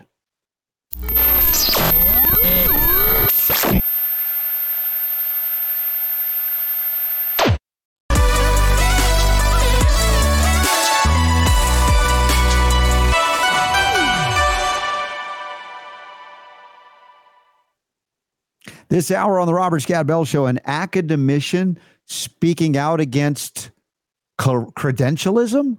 I thought, wasn't that all? It's what you, you go into it so you get a degree. What is that all about? Well, we got Rob Jenkins on. We covered his uh, uh, opinion piece over at Brownstone. Loved it so much. I said, you know, it would be great to talk to the guy on the air. We're going to do that this hour uh, from Georgia State uh, University and that, that area. He knows a lot of the areas I used to travel in, in the, in the Atlanta area, which I'm heading back to this weekend for my mom's 90th birthday. How cool is that? And uh, I want to again shout out to uh, John Hewlett and the family at Cardio Miracle for helping make that possible, as well as Bob Riorin and uh, his Folium products are absolutely amazing. If you've had hit a ceiling in your healing and you want to break through, you're like, I'm doing everything and I can't seem to break through please consider Folium. I wish you didn't wait this long, but hey, if you're here now, get on to foliumpx.com. Try the Folium Original, Folium Immuno, and Folium Relax, all three products. It's a, a triumvirate. And you can see, because if it can help my mom at 89 to 90 to break through and break free of things, what can it do for you? Remember the discount code RSB10. Also, Nutritional Frontiers has a lot of products that can help protect you from a lot of the harms out there in the environment, particularly the glyphosate that's ubiquitous it's desiccating, you know, most grains that are, if they're not organic, oats, legumes. Uh, you know, you you like falafel. Uh, make sure those chickpeas are organic. Otherwise, they probably come in with a lot of glyph- glyphosate punching holes in your gut. And that's why we love the Enter DMG. They have lozenges, they have the liquid, and you can get that from nutritionalfrontiers.com. Remember the code RSB15 to get 15% off all of that as well. And uh, you will be richly rewarded as your health, your body will say, Thank you. Thank you for protecting us. So, with that, uh, uh, as we were talking about uh, vomiting last hour, not to uh, gross you out, but Super Don pointed out uh, uh, an episode of The Family Guy from back in the day. Apparently, what, what kind of drinking contest was that cartoon family doing that led to their need for homeopathic Ipecac? I don't remember exactly. It's been a while since I've seen. I just remember the scene. Yeah. Um, where they they drank Ipecac and in in true Family Guy uh, fashion yeah, uh, it's it's something to watch uh, and probably get a kick out of. We we, Cartoon we would gross, but yeah, we would play it, but we'd probably get some kind of copyright ding or something. But in well, any also, case, it's it's funny to watch. Do you remember the Monty Python movie History of the World? I think it, it was in that movie. There, one of the you know they had a lot of different little segments. One of the ones was a restaurant, and a guy just indulging, huge as the table itself, eating, eating, and he's finally done you know, but through eh, eh, throughout the thing, I think there was the thing line was bring me a bucket. Oh. it was pretty gross because they get you, you, you, just one more thing, a little thin wafer, and he eats that, and then boom, it's it's like Family Guy explosiveness. It's all over. Huh? Yeah, a classic Monty Python gross kind of thing. But anyway, if if you ever find yourself in a situation like that, remember homeopathic ipecac, consider arsenicum album and nux vomica for that matter, and you'll get through it. You know, and, I think yeah. Ipecac is, is a thing of the past. I don't think they even like recommend that anymore. To vomit, to make yeah. you vomit. I'm pretty sure that that's. I don't know. I mean, syrup of Ipecac. I thought every yeah. family used to have that. It used to be, case. yeah, but I don't think they do anymore. If You wanted to induce vomiting, that was the way to do it. Yep. Anyway, well, these are the little tips you get that you probably won't get many other places in broadcast media. how many how many shows we're talking about Ipecac today? One. Yeah. yeah. exactly. Well, hopefully Rob Jenkins will stick around. We'll get him in in a few minutes if he's not grossed out. No, I think he'll be fine. Scare him away with the. No, no. We talk about all kinds of things here. So uh, there's a story out of Montana, real quick. I want to hit, and this is, this goes to the heart of what I call religious freedom a foundational principle in America, if there ever was one. First Amendment enshrines it. Remember, it's not a, a right that the government granted you; it's a right that was uh, pre-existing government. That is your, your right to worship as you see fit, and and not have a litmus by the government going, "Well, I don't believe that." You know, it's like when did we get this idea that you had to submit? your beliefs to government so you could get approval to not do something like inject synthetic foreign mRNA in you or uh, aborted fetal cell lines, whatever it is you believe about that, any number of things, or just that, hey, I have a fundamental philosophy that my immune system is is great. God gave it to me, and I'm not going to mess it up with you medical people. Okay, that should be enough in America, but apparently it's not. Now, even in Montana, you think a Wild West freedom state. Uh, there's been some efforts to expand uh, religious exemptions to vaccines, and it's prompted a political standoff. And I think there are even some. Not it's not just Democrats versus Republicans here. There are even some Republicans are concerned about this um, because both uh, Democrat and Republican legislators there on the, the Children, Families, Health, and Human Services Interim Committee voted on January 18th to renew their informal objection to the proposed child care licensing rule, which the committee has blocked since November. And and what is this? What would this do? It would basically make it so that you know that the exemptions to vaccination would include preschoolers. That is where a lot of the daycare centers are operating. They're not at school age children, right? Kindergarten or, or you know, we're talking or younger, nurseries, whatever. And and right now there's no parent exemption. Like if you're not up to date on these childhood things, you can't send your kids there. Now, I wish that a parent could stay home so that you wouldn't need these daycare centers, but dealing with the reality as it is today, uh, what of those families that don't believe for religious or other reasons that they want to subject their children to this? This would open them up to have an opportunity that others have right now. Uh, and let's see, the health department's proposal would also eliminate a requirement that child care facilities and home infected uh, send home infected and unvaccinated children and staffers when someone at the facility becomes sick with a vaccine preventable disease. Now, this is an interesting controversy because you know I've sent my kids to uh, private schools uh, through their career in school. They're both out of school now. They're they're technically adults, 18 and 24. Uh, but we had uh, to go through some hoops to get exemptions based on my belief system, and pretty much not a problem. I remember back in Florida when we moved from South Florida to Central Florida, I went into the health department to get, you know, say, um, we're doing a religious exemption. And they s- said, wait here. And they sent in a nurse who was like six foot five to intimidate me. And I'm looking up at this dude. I'm like, what are you doing? You know, I can run circles around anything you would try to say about vaccines and immune system. And it ended up, he was very apologetic. He's like, they send me in here to do this. I don't like it. But anyway, th- that was that. But one of the things that they said, all right, if you're not vaccinated, then we have to send you home. Let's say there's an outbreak. And I would go, well, eh, okay, fine. I don't really care. Have my kids at home when other people are sick. But in this case, they would acknowledge that there's something called natural immunity, something that Fauci and others denied during COVID. Natural immunity, that's a conspiracy theory. You, that's crazy talk, natural immunity. It's like, well, look at all the people that relied on artificially induced immunity through COVID injections. How well are they doing today? It's not even a close contest. Relying on the natural order of the universe is far superior than trying to trick nature by injecting things previous to mRNA was antigens along with a lot of other things that are you wouldn't put in a baby's bottle to drink. You'd be arrested for for attempted harm or or worse. Uh, yet they've been doing that for years and because it was a religion not a science people just kind of believed it. Even the doctors didn't look into it. Now that the covid scenario and disaster has occurred many of my friends who are physicians that didn't you know agree with me on my position as a naturopath homeopath uh, were like now going look at peter mccullough the most it's published cardiologist, I think, currently on planet Earth. And, and he comes on this show after, you know, having a number of discussions and looks around and goes, you know what? I was fully vaccinated. My kids were fully vaccinated, but my grandkids will get none. Not just the COVID, because he's looking back and going, we were lied to. We were deceived about the whole science. And those of us who pointed out that there was no gold standard placebo testing were shouted down as, you know, whatever, not scientific. It's like we were the ones trying to push the science. Where's the validation? And look, I believe in your right to choose how you want to go through your life and, and for your family. Although, arguably, the mRNA injections, there is no way you can warrant their existence in any marketplace at all, especially one that has been uh, uh, corrupted by an FDA that is fully captured by these uh, industries that are putting out things that are showing only detriment, no benefit. Again, you might believe differently than me, but if we would have let's say freedom, the free flow of information, then doctors wouldn't have been shouted down and threatened with loss of license or fines or otherwise for simply saying, you know what, we ought to treat these symptoms before they end up in the hospital and put on a vent and killed with remdesivir.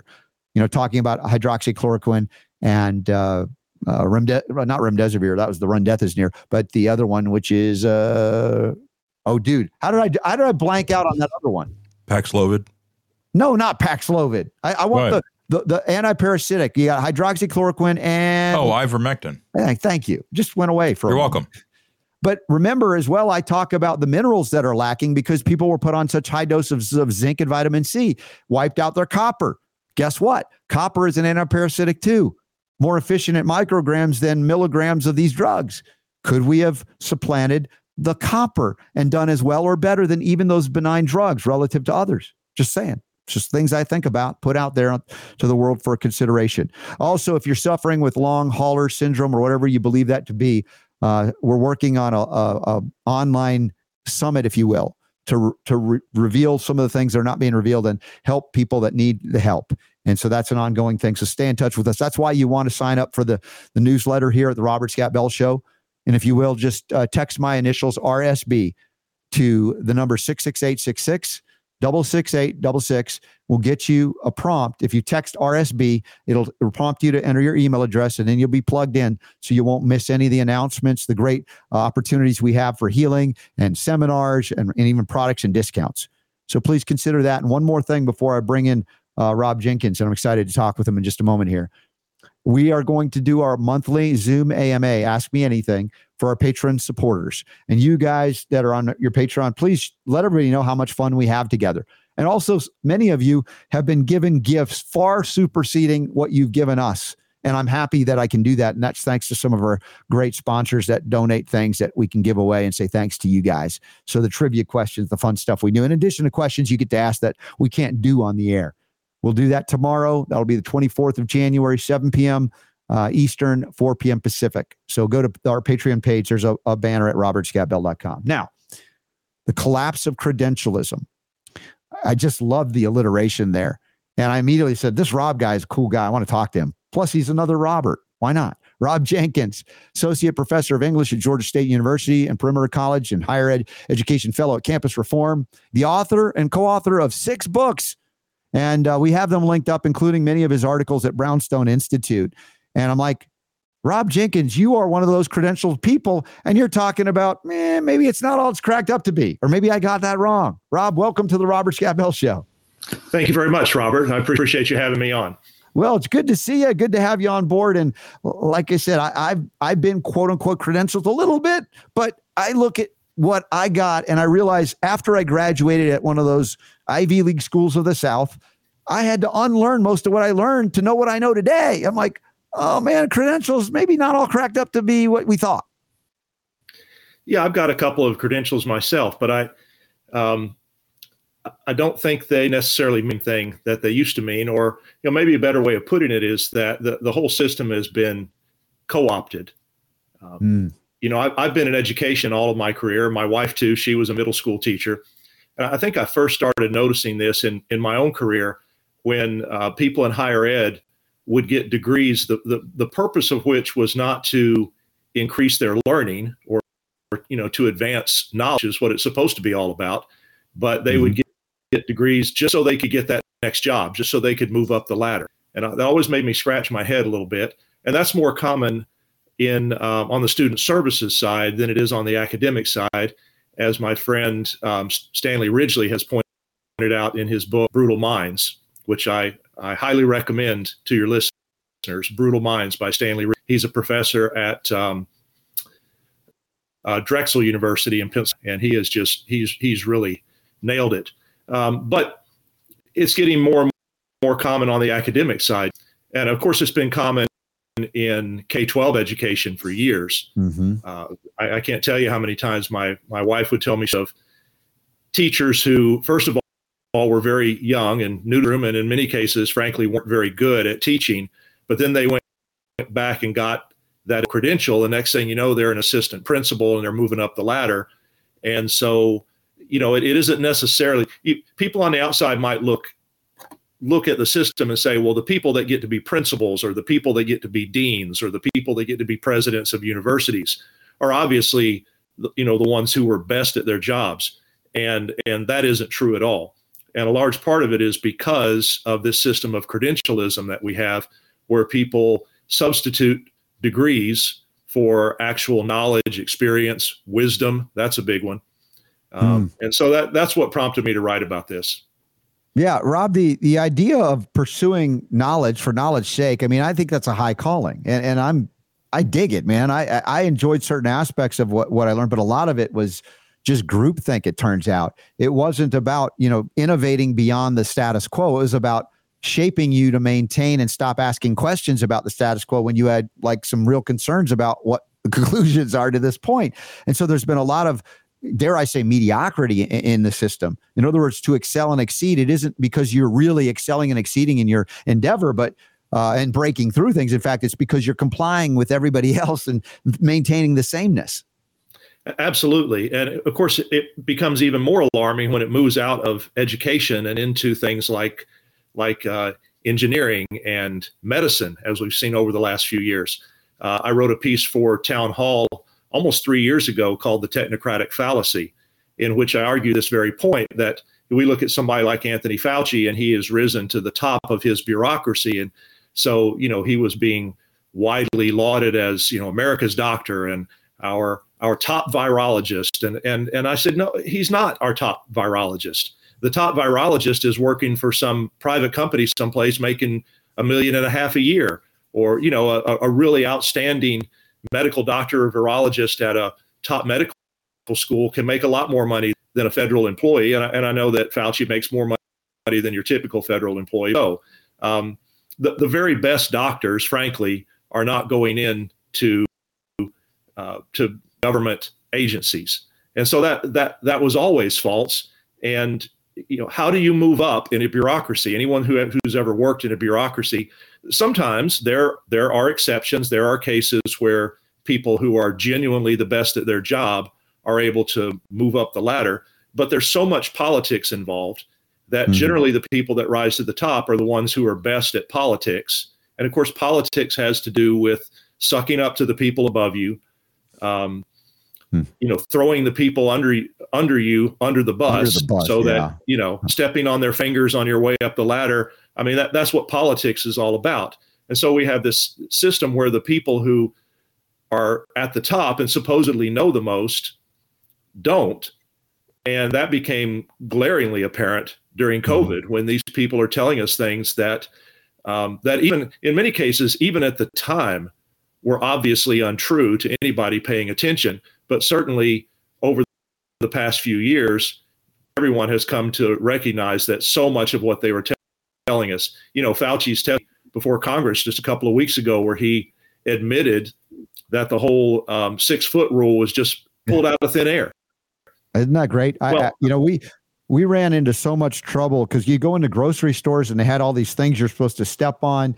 Um, you know, even at air, airplanes, getting on an airplane, step six feet apart. Then, of course, you're sitting on each other's laps. I mean, there's so many absurdities. Right. Walking into a restaurant with a mask, sitting down, taking it off, uh, and you know, I don't know if you ran into any uh, uncomfortable situations where people looked at you or yelled at you because you didn't comply. You were an inch too close.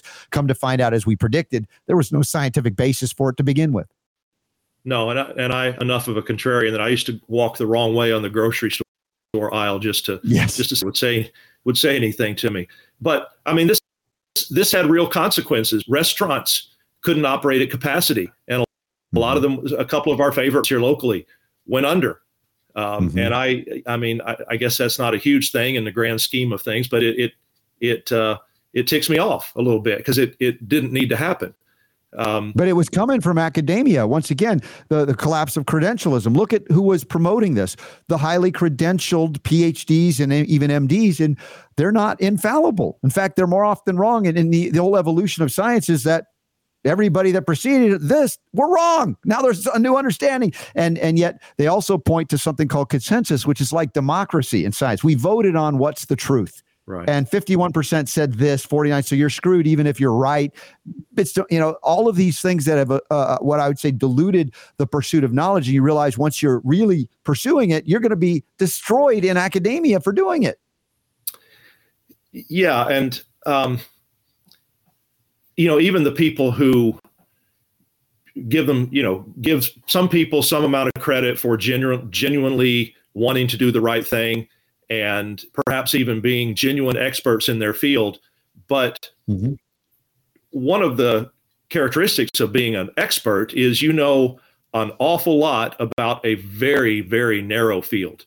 Mm, yeah, um, yeah. That that's what a PhD prepares someone to do is is to look at a very narrow field. And so they might be an expert, but they don't have any idea of what's going on around them. They can't change a light bulb. In other words, yeah, well, it's yeah, some you know, basic things they don't have. Common sense I mean, is they, lost. They, I, I said to my wife early on, talking about the field and and Fauci and and uh, Redfield and all these other people that were you know dictating to us what we had to do, and so much of it didn't make sense, except perhaps from a very narrow medical perspective. But as we now know, really not even that. But at the time, okay, mm-hmm.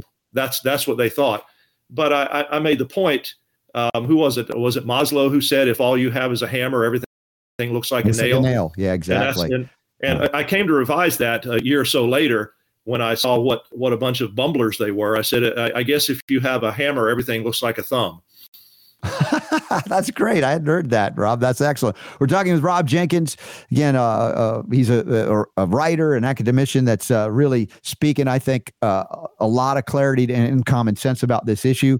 Uh, you know, I don't throw these things out. In other words, I'm not going to denigrate somebody that has a degree just because they have a degree. I'm just pointing out that in many ways they pontificate on things for which they are either totally wrong on or don't know actually about. They're kind of expanding on, like Fauci suddenly becomes an expert on so many things he had no expertise in, not being a, a, medical doctor, even seeing patients, while many of these doctor friends of mine were seeing patients and going, everything he's saying is wrong. But who are we listening to? The anointed one, right? We have become so worshipful of authority. You know, that's why we have the rise of authoritarianism in America. And by the way, if you haven't read this book, my good friend Jonathan Emord wrote this uh, last year, The Authoritarians uh, this is about the history of progressivism in America from the 19th century to today, their assault on individual liberty, the Constitution, and free enterprise. And uh, this really goes into a lot of uh, you know historical uh, significance as we understand how we got here like the things that happened like even with covid didn't happen just like that it's like decades or generations now have been programmed to believe these authoritarians even if they don't have actual facts to support their uh, contentions, and we find out that in COVID, clearly most of them were wrong. Yeah, it's it, it, that's a point that I made in a, in a column I just wrote today, actually, where where I said that um, we have basically farmed out our common sense, and uh, this goes that I, I, heard you say while I was in the waiting room during the break, uh, while I was backstage. Uh, we basically have just turned over our common sense, and you know, so many things. I think a lot of us kind of cocked an eyebrow and and said, "Really, that's the thing we should be doing." It doesn't make any sense, but you know, oh, I the experts are saying so, so okie dokie. And now, you know, a lot of us like perfect example is um, wearing your your mask into a restaurant and then taking it off to eat and then putting it back on to go to the restroom. And it's hard to look back on that and not feel like an idiot. It's, it's embarrassing. It's embarrassing. It, it was idiot. Um, there was never any science behind it. Um, it had no impact on anything. Uh, you know, getting back to credentials for a moment, I mean, it takes a lot, mm-hmm. lot of time and effort to get a degree or a PhD, and and I have a tremendous amount of respect for that. But um, I, I, think there are two problems. One is the one I just mentioned, where you have such a narrow view that you don't see anything else. You don't see the economy. You know, you don't mm-hmm. think about uh, the Bill of Rights you know all you think is that all you think about is this one possible pathogen and and that's that's all you're focused on. And very often what happens is you end up doing way more harm than good exactly what i think happened. The other problem is that all of these professions become uh, kind of echo chambers uh, you know where um, you're everybody goes you know to graduate school and they're taught the same things by professors who studied under other professors. And there's just like this this one way of looking at things. And then you've got the peer review system. Um, you know people get really um, on their high horse about oh this is a peer reviewed article. Well okay who reviewed it?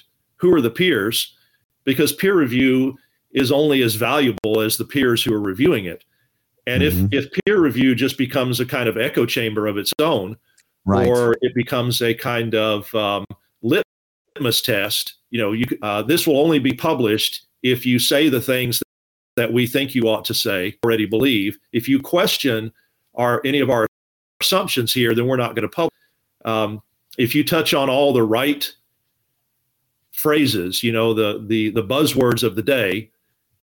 So, I mean, I know academics who are writing things that have absolutely nothing to do with um, so-called diversity, equity, and inclusion. Nothing to mm-hmm. do with it.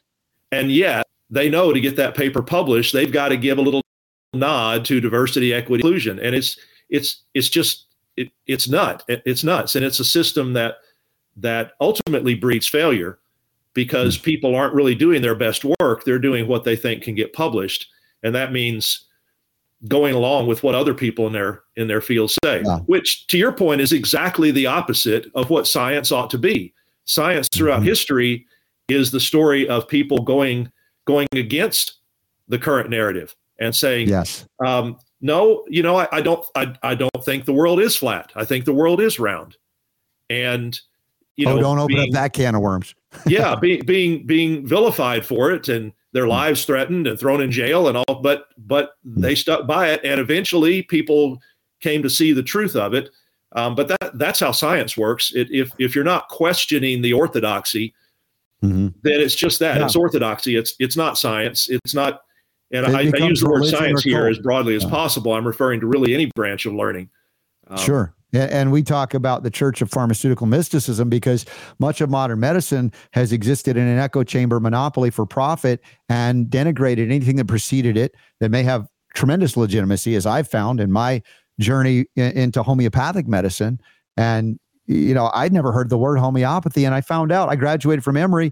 They taught homeopathy in the medical school curricula up until 1949.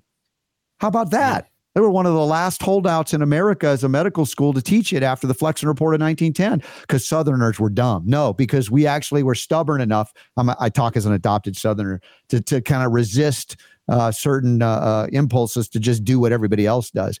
But the uh, idea here, of course, as you point out uh, in academics, is to push the envelope and break through to the other side of uh, you know a new understanding of something which used to be you know go back copernicus galileo how about ignaz semmelweis I mean, why aren't we learning about the guy who said to his fellow medical doctors of his day, you know what? After you cut up the cadavers, uh, before you go deliver the babies, please wash your hands because right. I think you're bringing that and it's causing mortality, infant mortality. These women are dying of infection after. And he was, oh, was he attacked viciously? Ended up dying in an asylum, penniless.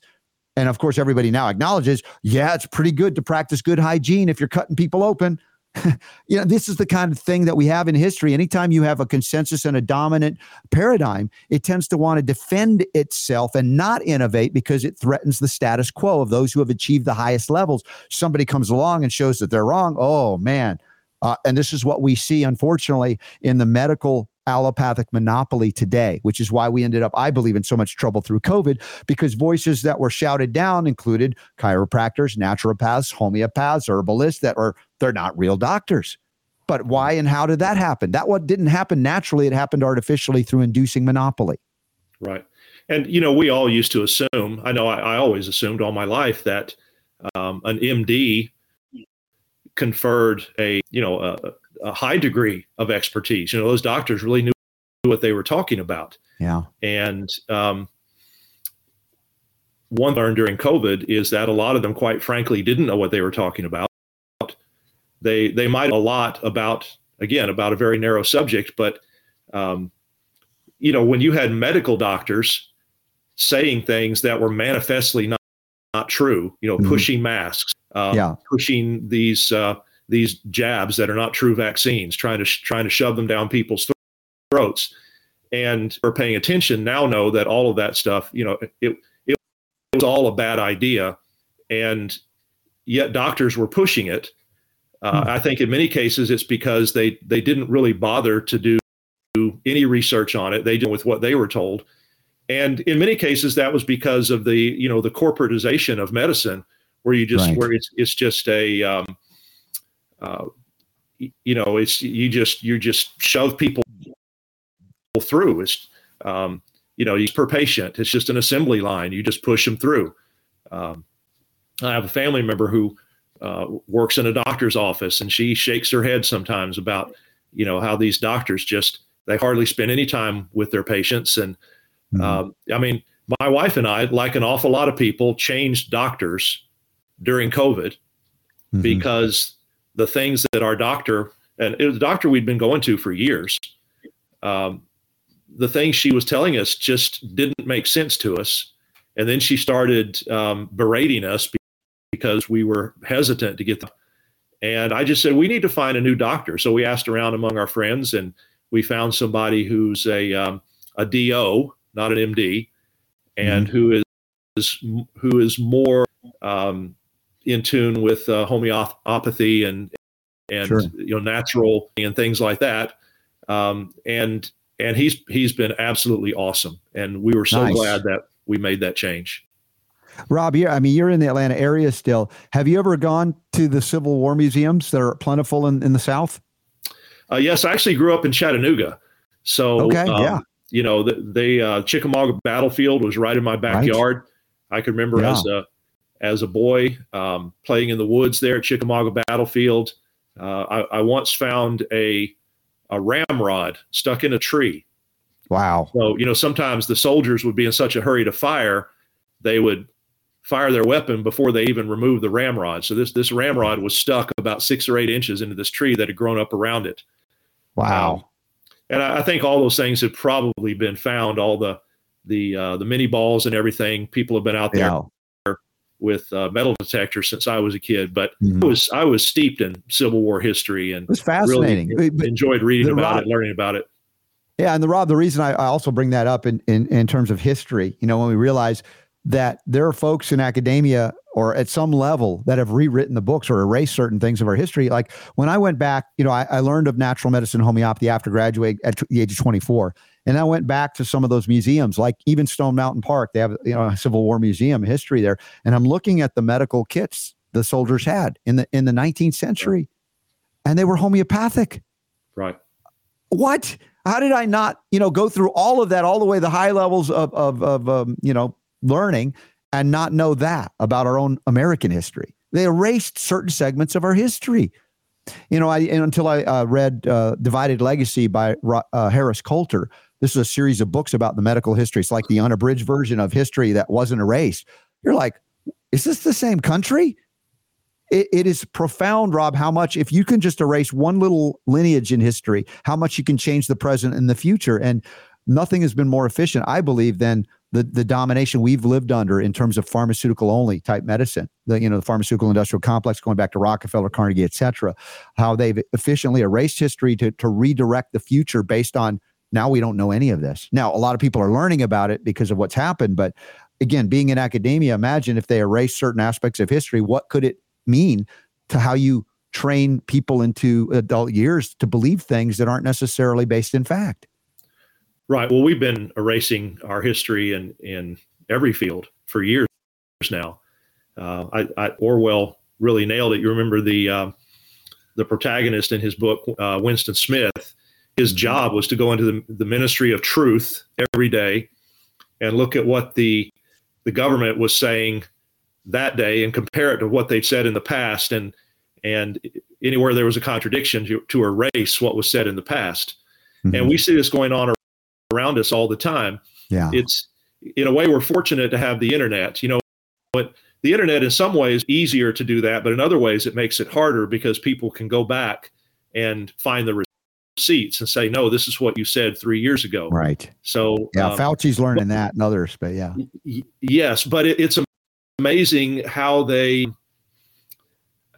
how they continue to gaslight even in the even in the face of of hard evidence of you know this is said and now this is what you're mm-hmm. well i never said that um, it's just yeah. it's it's really kind of stunning i, I think uh, gaslighting has become the uh, the new standard in in our mm. government and in the corporations and our bureaucracy.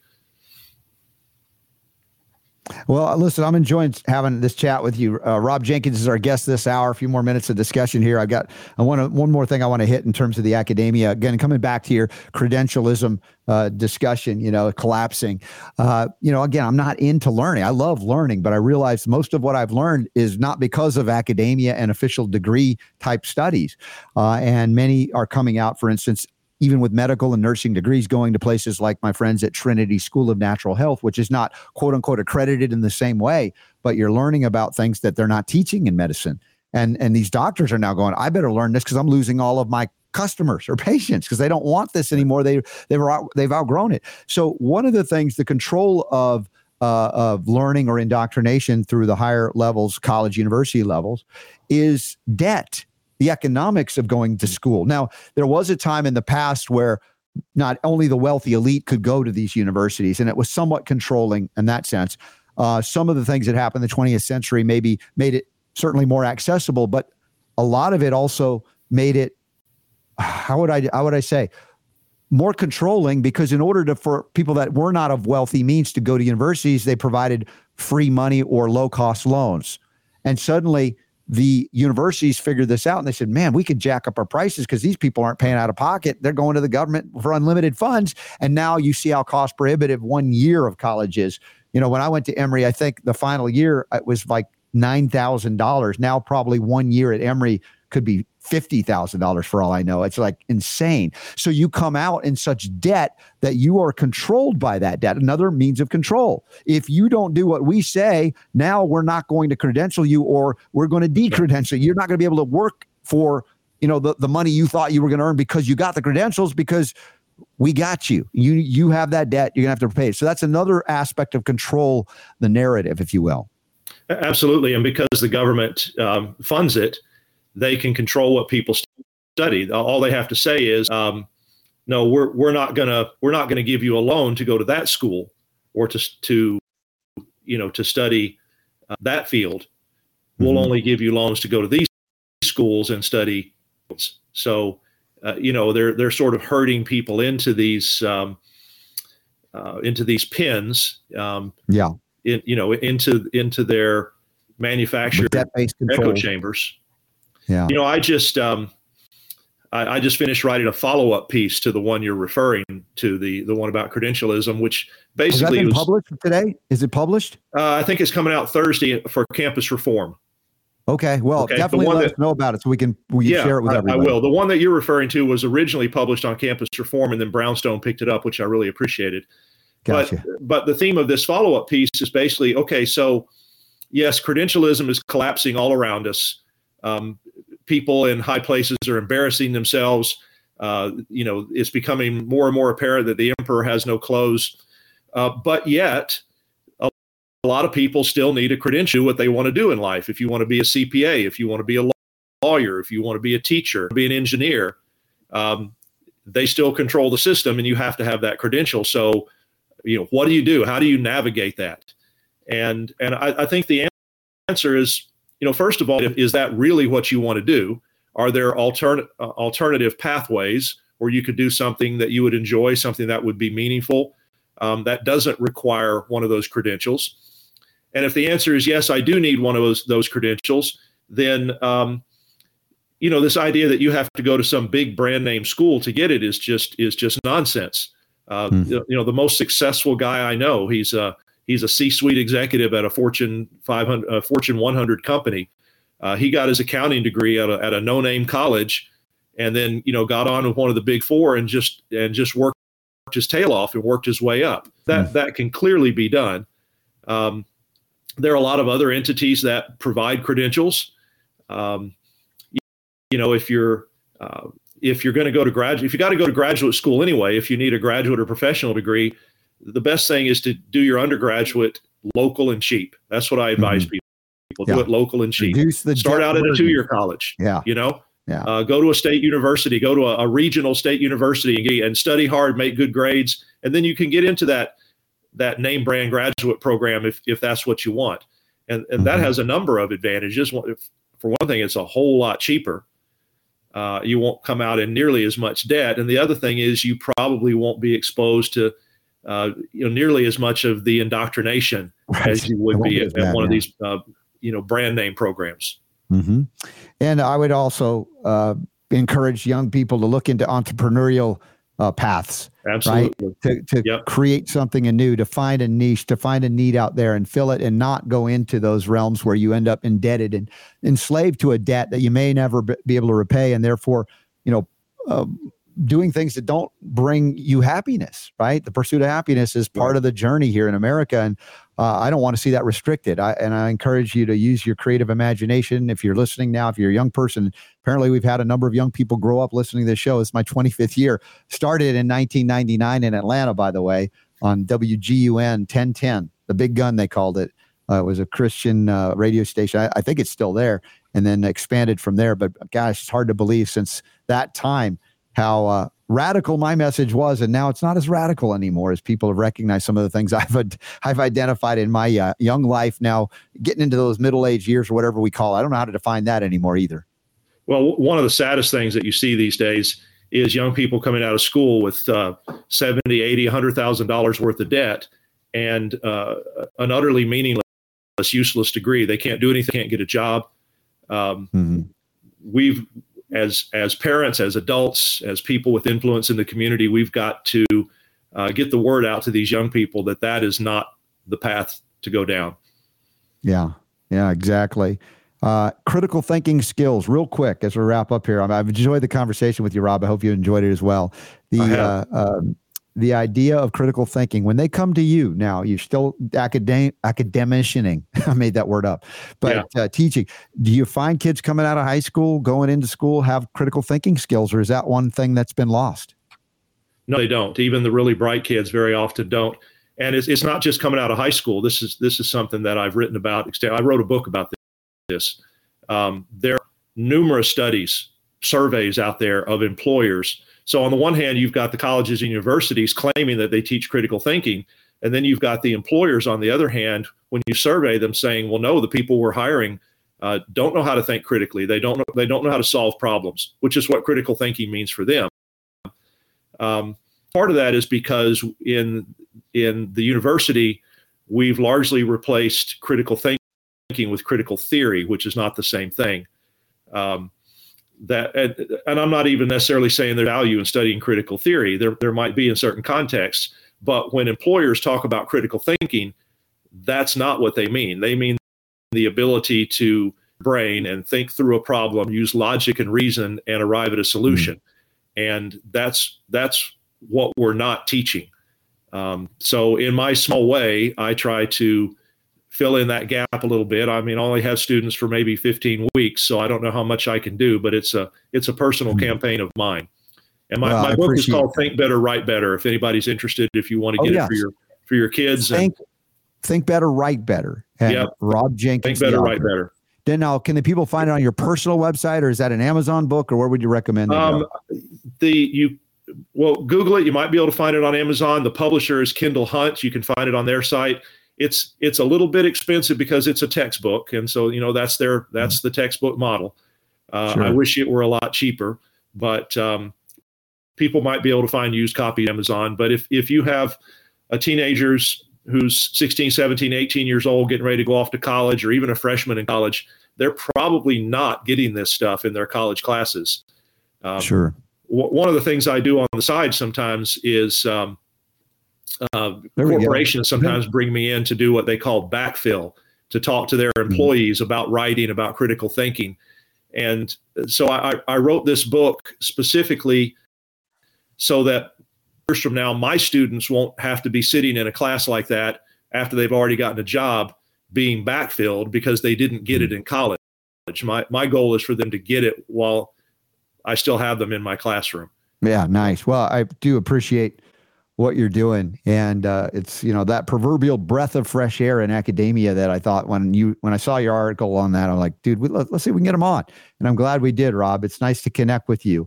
And uh, i really uh, appreciate the opportunity. I should probably say very quickly that the, the opinions i've expressed here are not those of my employer. So right. I, I don't speak for them. I speak for myself. But i'm very grateful to have the opportunity to speak for myself and to be on your show Amen, Rob. Thanks. Rob Jenkins here on the Robert Scott Bell Show. We have him linked up, and now we got that other book linked up in the show notes at robertscottbell.com. Uh, again, there are good people even in those uh, areas where we might go, hmm, if you can avoid those areas, do. But you hope and pray that if, if your, your kids are going there, that they run into someone like Rob Jenkins uh, that thinks critically and that is not inducing uh, your kids to further become uh, collectivist Marxists uh, victims, right? Uh, we got enough of those out there. So, again, thanks to Rob Jenkins for being on board. Um, as, we're wrapping up here, one of the things we talk about a lot is gut health and even gut intuition. And we know now about gut brain connectivity, and that even goes into the allopathic model to some degree. They acknowledge the, re- the relationship between the microbiome and the brain and the nervous system and neurotransmitters. Now, there's an interesting study that's come out here, and we have it. Uh, it's at Medical Xpress. You guys want to check this out. Uh, higher use of any prescription medications is seen years before an official IBD, irritable bowel disease diagnosis is made. Now, this is not surprising to me because what is the you know the subchapter in my book unlock the power to heal that i wrote with ty bollinger uh, i talk about gut health and one of the, the the the subheadings is the road to colostomy bags is paved with antibiotics and prednisone so we see a lot of these medications inducing the very disease that they're claiming to try and prevent or treat okay? But this goes even bigger than that as we look at this article and you can scroll down in here and this is out of uh, denmark there uh, something rotten in denmark. Well they found it it's in your gut. Uh, the researchers found that the IBD group had a universally increased use of any prescription medications versus the match controls before the IBD diagnosis. Uh, and, and, this is significant. We're talking about various uh, um, categories of drugs here. And let's see, I had them earlier. Let's see if they're listed here, easy to find. Yes, uh, the, uh, the, population showed two point times, two point seven times uh, more users of what we call immunosuppressant drugs which are like prednisone, these steroid hormone drugs. Uh, 2.3 times more use of anti-anemic preparations. We've talked about the, the role of gut inflammation and microbiome imbalances in making absorption of minerals darn near impossible. So you end up with not truly iron deficiencies, more copper deficiencies. And 1.9 times more users of both analgesics and psycholeptics. We're talking about, you know, non-steroidal and perhaps steroidal anti-inflammatory drugs as well before 10, 10 years before diagnosis. What is going on here is that these people are self treating before official diagnosis because they have indigestion, they have gas, they have pain, they have constipation. This is my journey. This is not, oh, woe is me, little Scotty Bell was hurting. This is about the journey down the road to IBD and unfortunate surgical interventions when they resection your colon and then you have to poop in a bag. I'm not exaggerating in terms of colostomy bags. Uh, so this is something that should be a warning. If you're on these medications, it's leading you down a path to brutal interventions if you rely solely on allopathic suppression, toxicological medicines. Now, if we look to on the Robert Scott Bell Show website, if you're new to the Robert Scott Bell Show, one of the simplest things you can do, you don't even have to buy the book.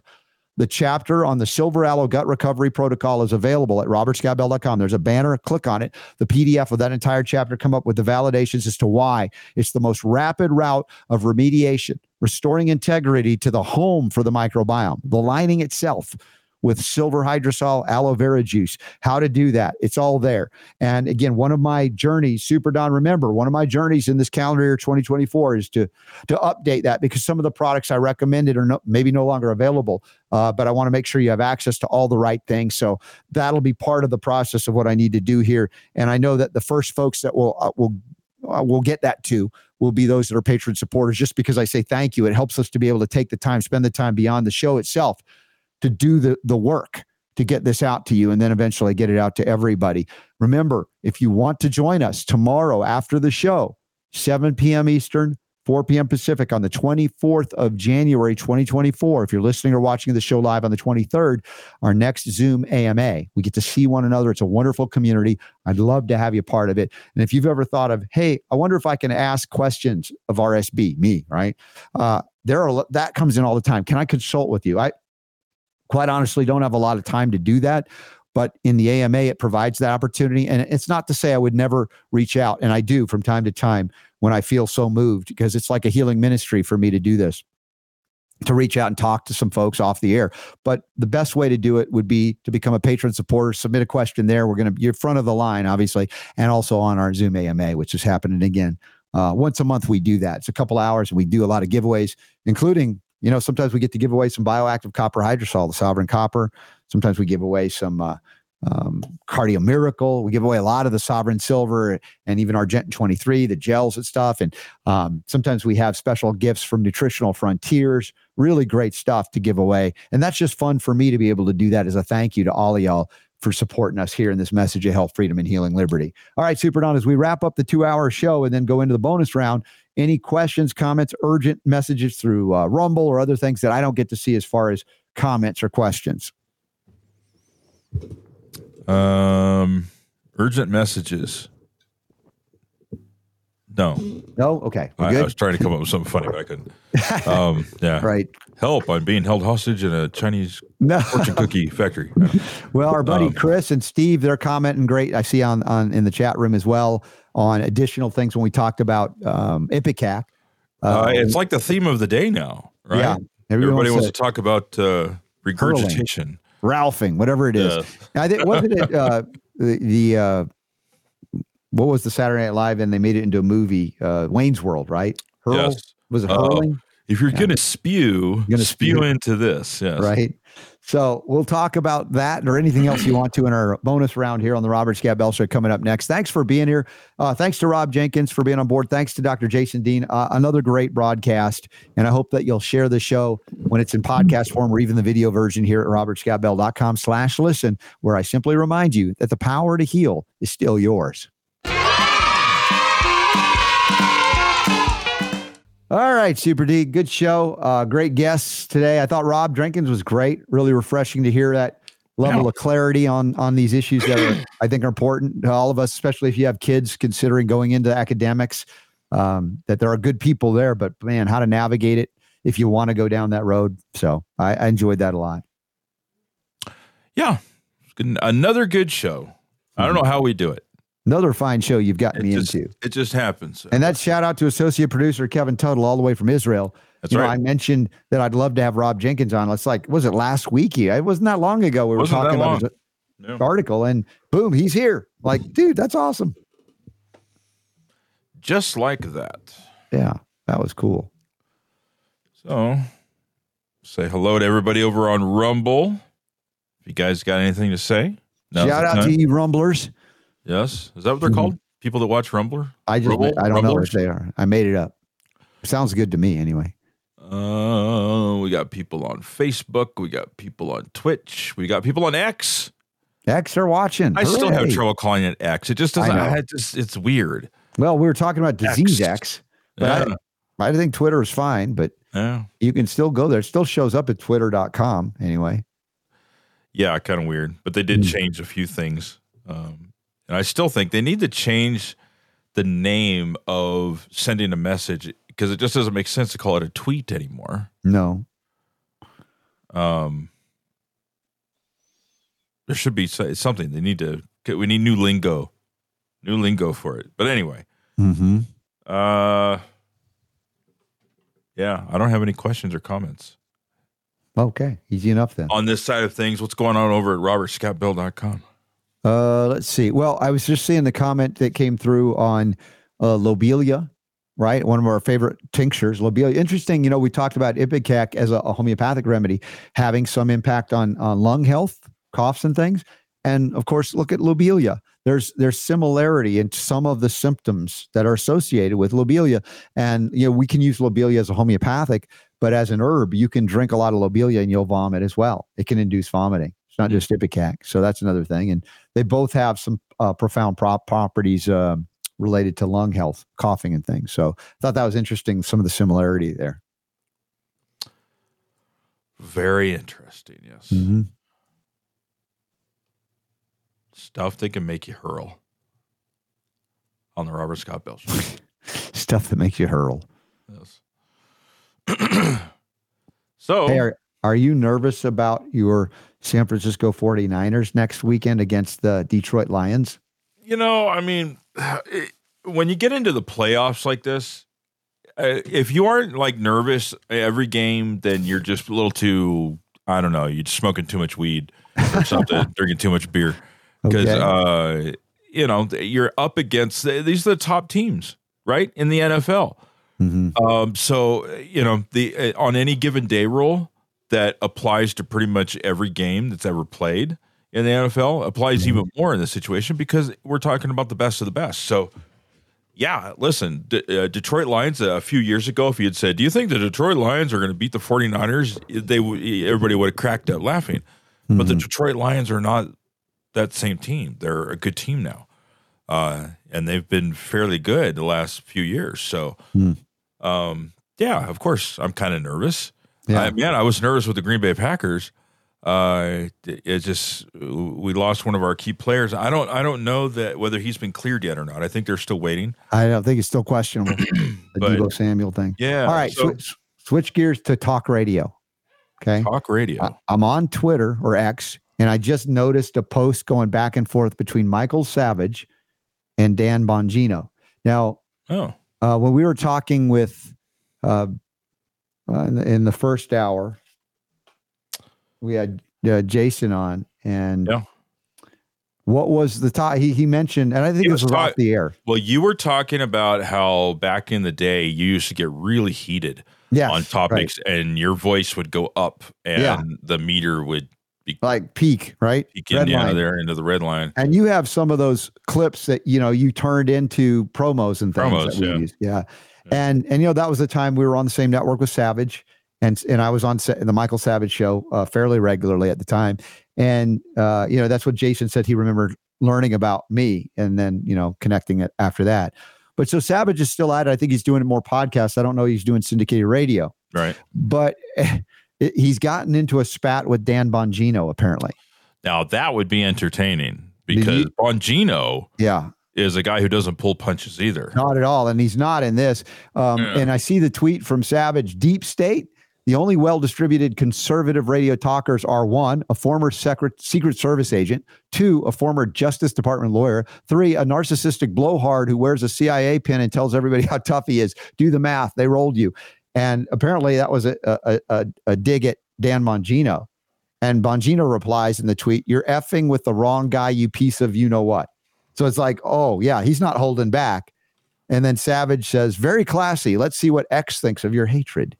And Bongino comes back and just says, F you, chump. Remember when you tried to get me on your show and I told you no because you're a loser? That was great. Now, under that, what you'll find interesting, Super Don, is someone we used to work with, you used to work with, is I don't know how recent this is, but is a you know one of the producers. Uh, he says, "Hello, this is on Twitter, so I can read this. Hello, Wait, I get who? my name is Doug Lynn. Oh, Doug. I am No, a he was- producer for the Savage Nation with Michael Savage, nationally syndicated talk show on over 220 stations. We're trying to reach Dan Bongino on the possibility of having him on our show for a live interview, e- either at 9:30 p.m. EST or 10:30. So that was like back in the day, back in syndicated radio. So he's pulling ah. out. Okay. Bongino's pulling out a note from Doug. Oh yeah, Lynn. I'm looking at it right now. Yeah, I'm, please I'm let me know if something you're interested. Thank you for your time, Doug Lynn, producer at the Savage Nation with Michael. there it is. Yeah, I read that. I'm like, dude, that's like old school time when we were dealing, you know, dealing with all this stuff. Wow. What is this? This this is insane. Yeah. So then there's more. Savage goes after him. After you are gone, nobody will remember one word said by you. My legacy is established. My work is in major libraries and museums. That email was sent by Doug many years back to as many names as he could find. He has cancer. Why don't you also threaten him? Wow. Doug has cancer. Our friend Doug. So condolences. If and and, and if reach out to Doug if we can reach him and say, can we help in any way? Um. Anyway, Dan just doesn't have any of it. It's just like digging back and forth. Jeez. Uh, yeah, I don't know what to say. I, I that's pretty. What grade are we in? It's like fourth grade stuff going on right there. Um, Savage is trying to take the high road here, believe it or not, and uh, Bongino's taking the low road. But anyway, I had to bring that up because I just noticed it, and we both That's know. funny. one of the yeah, guys good old was- Doug. I see him every once in a while talking, Yeah. uh, commenting on on Facebook. Yeah, I think a lot he- of uh, yeah. you know, you hit a sore spot when you, you hit these guys where they were, whether they're still there or not. You know, it's always a bit suspicious. We had a former CIA guy on recently, right? And they may be saying some good stuff now, but you, you got to be a little suspicious. If you're with the CIA, what are you taught to do? Deceive, lie, right? You know, what are you going to say? Hopefully, there's real re- reform and and they're not part of that anymore. But it's a fair, you know, issue and consideration. So if you react totally with "fu," it's like eh, that's not an intellectually engaging way to, to interact. I don't believe. Uh, maybe that's just me. But it's Twitter. Yeah, it's Twitter where still is kind of a wild west uh, kind of, of place to interact. And, Mhm. you know, if you can't take the heat, you got to get out of the kitchen in that Leslie- situation. Leslie says uh, childish. No surprise about Bongino. So she Leslie's Yeah, not. I, impressed. listen, Bongino's got the gift of the gab too. I Yeah. mean, I've I've listened to him off and on. Um, I you know I don't dislike the guy. Mm-hmm. Uh, you know I think he's he's he's got talent for sure. Um, well, it shows a little bit of immaturity in, it, his. Well, yeah. I mean, there's ego. Listen, you there's egos at play here, you know. Yeah. And Savage, Savage is is not lacking in ego. right. Either. That's true too. I agree. Yeah. Um, one, yeah. Working on his, I think the the the the the, the show that that would probably had me wanting to drink more was uh when I was working on Laura Ingraham's show. Oh god, yeah, high oh, strung. Good lord, Jeez, yeah, that was something, man. Man, yeah. And I, I, worked with Tammy Bruce. She, you know, I see her on uh, Fox News. She's a regular Fox News contributor.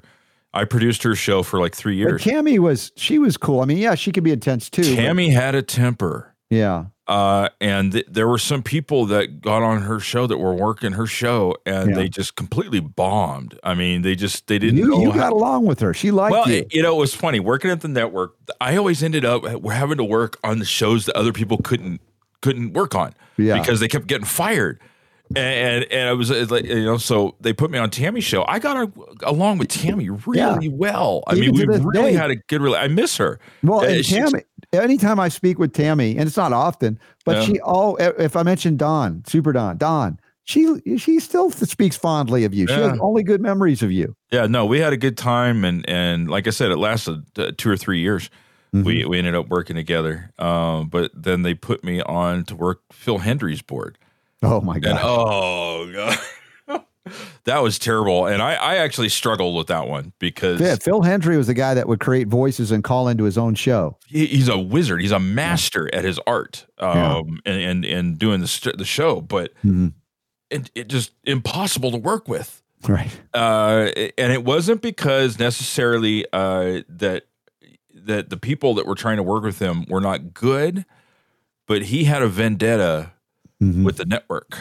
Mm. And so you were like, you were in the crosshairs. You were the network. And yeah. so, yeah, I mean, nothing you did was right. Mm-hmm. this is all inside baseball. Nobody's interested in this, but. Um, Oh, I, I think it's good great, memories. Great backstories.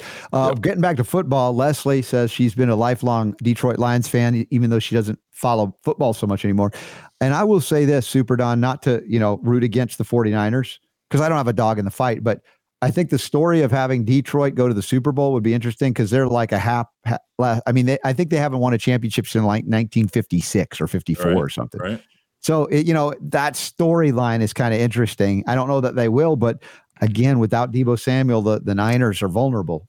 Dude, Baltimore is still the team to beat. I well, I agree with you that. Know, yeah, we don't know what Kansas City's going to do there, but I'm rooting against Travis Kelce because of his I know it's mean of me, but you know, promoting the jab, you know, I just I I don't. Dude, you don't condemn that. the whole team because one person does know, something you I know, disagree I'm being with. Mean, but I'm just like that's that, it's like the little edge. Like I because I like Mahomes and he's like an amazing athlete. To watch him is amazing. At the same time, I'm like, dude, Kelce, you really I you lost me there, you know. But there you go. It, whatever, whatever. I just want to. Yeah watch them play football. Okay. That's it. Yeah. No, I and I can appreciate that too. So all right. So nothing happened on Rumble, but okay. Man, you know what? It's funny. We went to uh we went to uh bonus time and we jumped up like 14 people watching. They, well, know, been watching us sit here talk about talk radio and some football. people don't like all the, the natural medicine stuff we do or they only want us to chat about inane things in the well, what should we do what, what else would we talk about but, we can, we can talk about people, we can be like everybody else on rumble and we can talk about the illuminati and you know uh the ZX was cool. I thought our discussion with Jason cool. Dean was great. Yeah.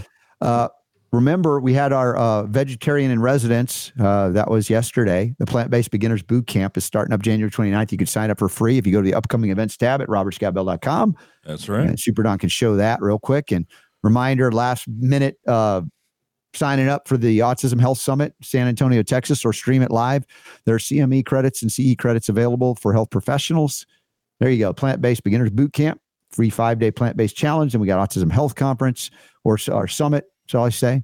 Uh, Trinity Health Freedom Expo, that's a virtual one with the, through the Whova app, 17th and 18th of February. You'll get everything that we did in October and then some for three months. You can download and watch it at your leisure. We get the Functional Medicine Summit and Expo. That's happening in Atlanta, March 8th through 10th. Uh, this weekend, I'll be in Atlanta with my daughter, and my mom's turning 90 on a Monday. So we're going to have a celebration. So if anybody in the Atlanta area want to connect, uh, reach out to Super Don. We'll follow up. Mm-hmm. Uh, the Next Steps Conference, Lake Lanier Islands outside of Atlanta. This is the third annual one. I've been to all two of them so far. And the third one, I'll be there. Next steps.info. It's going to be amazing. And then we got the RSB Show family reunion. Uh, that's happening. Actually, that's after the Be Healthy Utah event, uh, which is uh, the 19th and 20th of April, right? Am I right there? Figure out the, the correct. Yes. Yeah. Yes. Yeah. Because the family reunion is going to be the, the 14th, 15th, and 16th simultaneous to the Red Pill Expo. So I'm trying to figure out if I'm going to do one day there, one day there. We're all working it, figuring it out. But you guys click on the banners at robertscottbell.com if you want to sign up, learn more about it, or uh, participate. That's just some of what's coming up.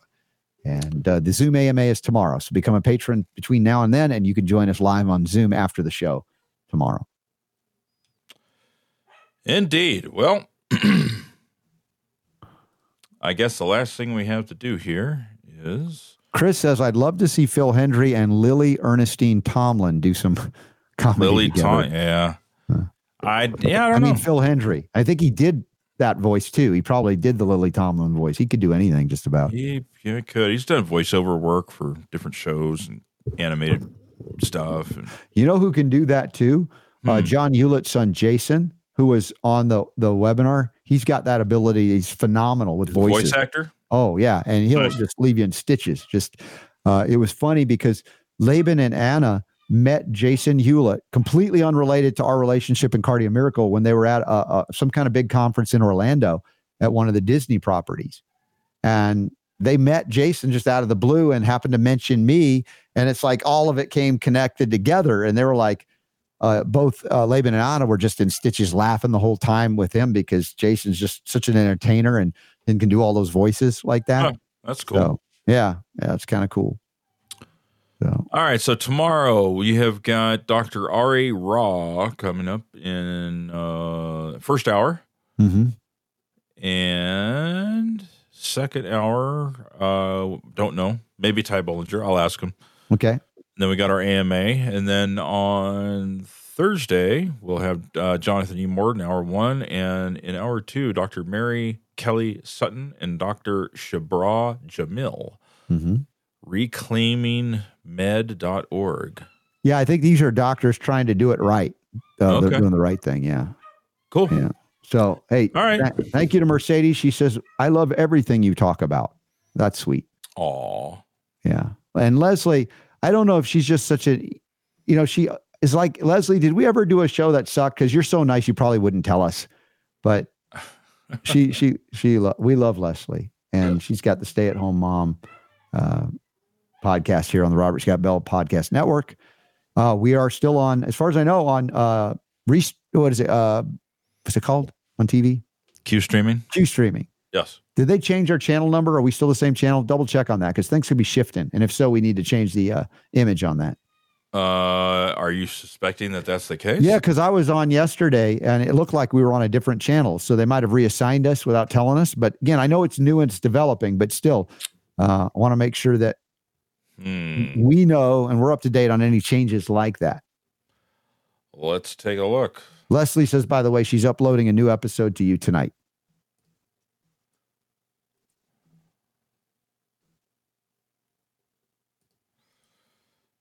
Let's see here. Nope, we're still on. It looks like the same channel that I saved. Okay. You see that? Oh, wait a minute here. I'll put it up and I can see it. Yeah. Yeah. So let me. Uh... We're on right now. Yeah, we are. Of course, we're on right now. That's so cool. That's on Q streaming on TV, right? So, yep. what is the channel that say it is? Twenty. What is it? Uh, I don't know. I don't know. It should tell us, but it should. Let's let me go to it. Uh, By the way, if you guys haven't plugged in, Q Streaming is a service that for fifty nine ninety nine you can get every channel known to man. And, yeah, no, no joke. I and pay per view pay per view channels too, without having to pay extra. It's the best deal ever. People hear us talking about this all the time, and so yeah. I, let me just show you. Did I'll you give it- watch another pay per view the other night? Uh, you know what? I didn't get a chance to, but I know it was Oh. on. I didn't get Yeah. to sit down and watch it because we were doing something else. But Mhm. um, that actually let's check out. I think their their logo looks different now. Yeah, it does. Q Live. It looks like. Communication unites everyone. Q. Nice. Interesting. So you've got uh, live TV. You got the TV guy, which would show you what's on TV right now. You've got video on demand and TV series. Mhm. And so just to show you here. So there's live live TV. You've got all these channels here. And and the thing is, why I was able to watch out of market football is because it can access the local stations everywhere Mm-hmm. where they're played live, where you couldn't do that normally. And Right. you know, we were able to watch that one uh, uh, playoff game last week where they were like streaming it only through like Paramount or something because we watched it through a Canadian TV channel. There it was go. wild. But yeah, So these are all they call these entertainment channels, and these are kind of just you know all the MTVs and the HGTV and the but they got church channels Network. as well. A lot of well, yeah. churches No, are no, doing check that. it out. Check it out. I mean, I, we might as well do this because I don't think people, a lot of people haven't seen what this is. Right. So then you've got all the news. They broke it up in the, in the news channels. Here's your C-SPAN, your CNN, your CNBC, You Fox BBC, News, everything. Infowars, Headline News, MSNBC, Newsmax, News Nation, One America News, Weather Channel. Then you've got kids and family channels, Disney, Nick Jr. Um, and then you got Music Choice. These are all music video or music channels. Mhm. Then you got all the movie channels. Look at this: Cinemax, uh, Epix, HBO, Wow. Movie Plex, Showtime, Stars. You know, I mean, those are like all of the you know Those the big. you know, each one of those cost a bunch of money, oh yeah. and you have access to all of that. Then you got Now here's your favorite. channels. Here's the sports channels. Yeah. And I mean, here's sports channels you didn't even know it existed.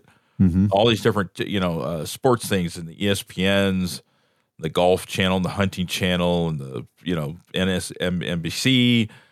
You know, I mean, half of these I've never even heard before, but they've But look got. at each affiliate. You've got ABC local, CBS local, NBC local. So that means you can access whatever's playing that's unique to that market, which is where you can watch out of market games. Absolutely, and I've done that before. Yeah. where you know they'll have a blackout on a game that you want to watch. You just go to the local affiliate if it, the game is Yeah. in, like the the 49er game when they had uh, the- a couple weeks ago.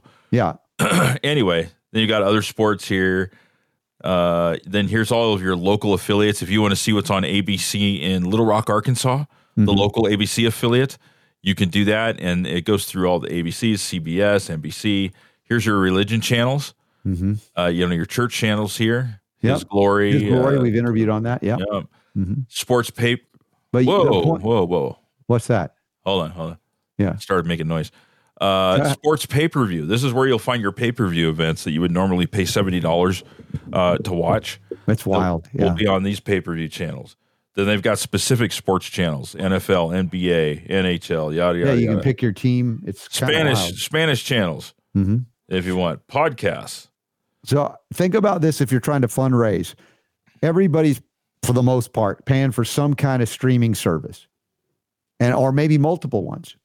Introduce them to this, and they built in a way to support your favorite whatever, you know, like Mm-hmm. if it's your church. Everybody at church is probably paying for some streaming service. That's Get right. them all to sign up for Q streaming, and then you can raise money for your church or Yep. your your group. I you mean, just sign up with an account, and then other people Yeah. will sign up uh, to join it. You get you get you know a few bucks for you can for- you can direct the, the charities whatever Yep. and you know if you're just trying to raise funds for something this is an easy way because everybody in your neighborhood is paying way too much money for streaming services you can plug them into this and also the robert scott bell show has its own channel Now, if the live TV isn't enough, let's say you want to watch a movie.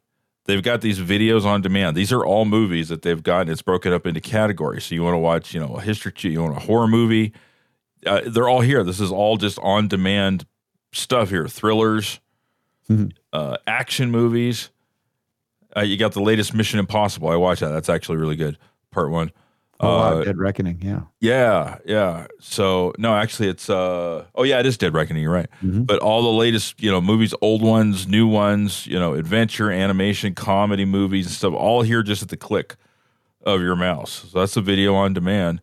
Then they've got TV series. Let's say you're into series, you know, on t- on TV, you like to binge watch, you know, like you do on Netflix and stuff like that. yeah They've got all of those here by category as well, different series that's pretty so wild. it's absolutely insane. Let me rid of this now, but it's it's crazy what you get here, and it's for fifty nine ninety nine a month, which is less than usually what you would pay for like uh, one of the high tier uh, memberships on like a, a streaming like Hulu or something like yeah, that. right.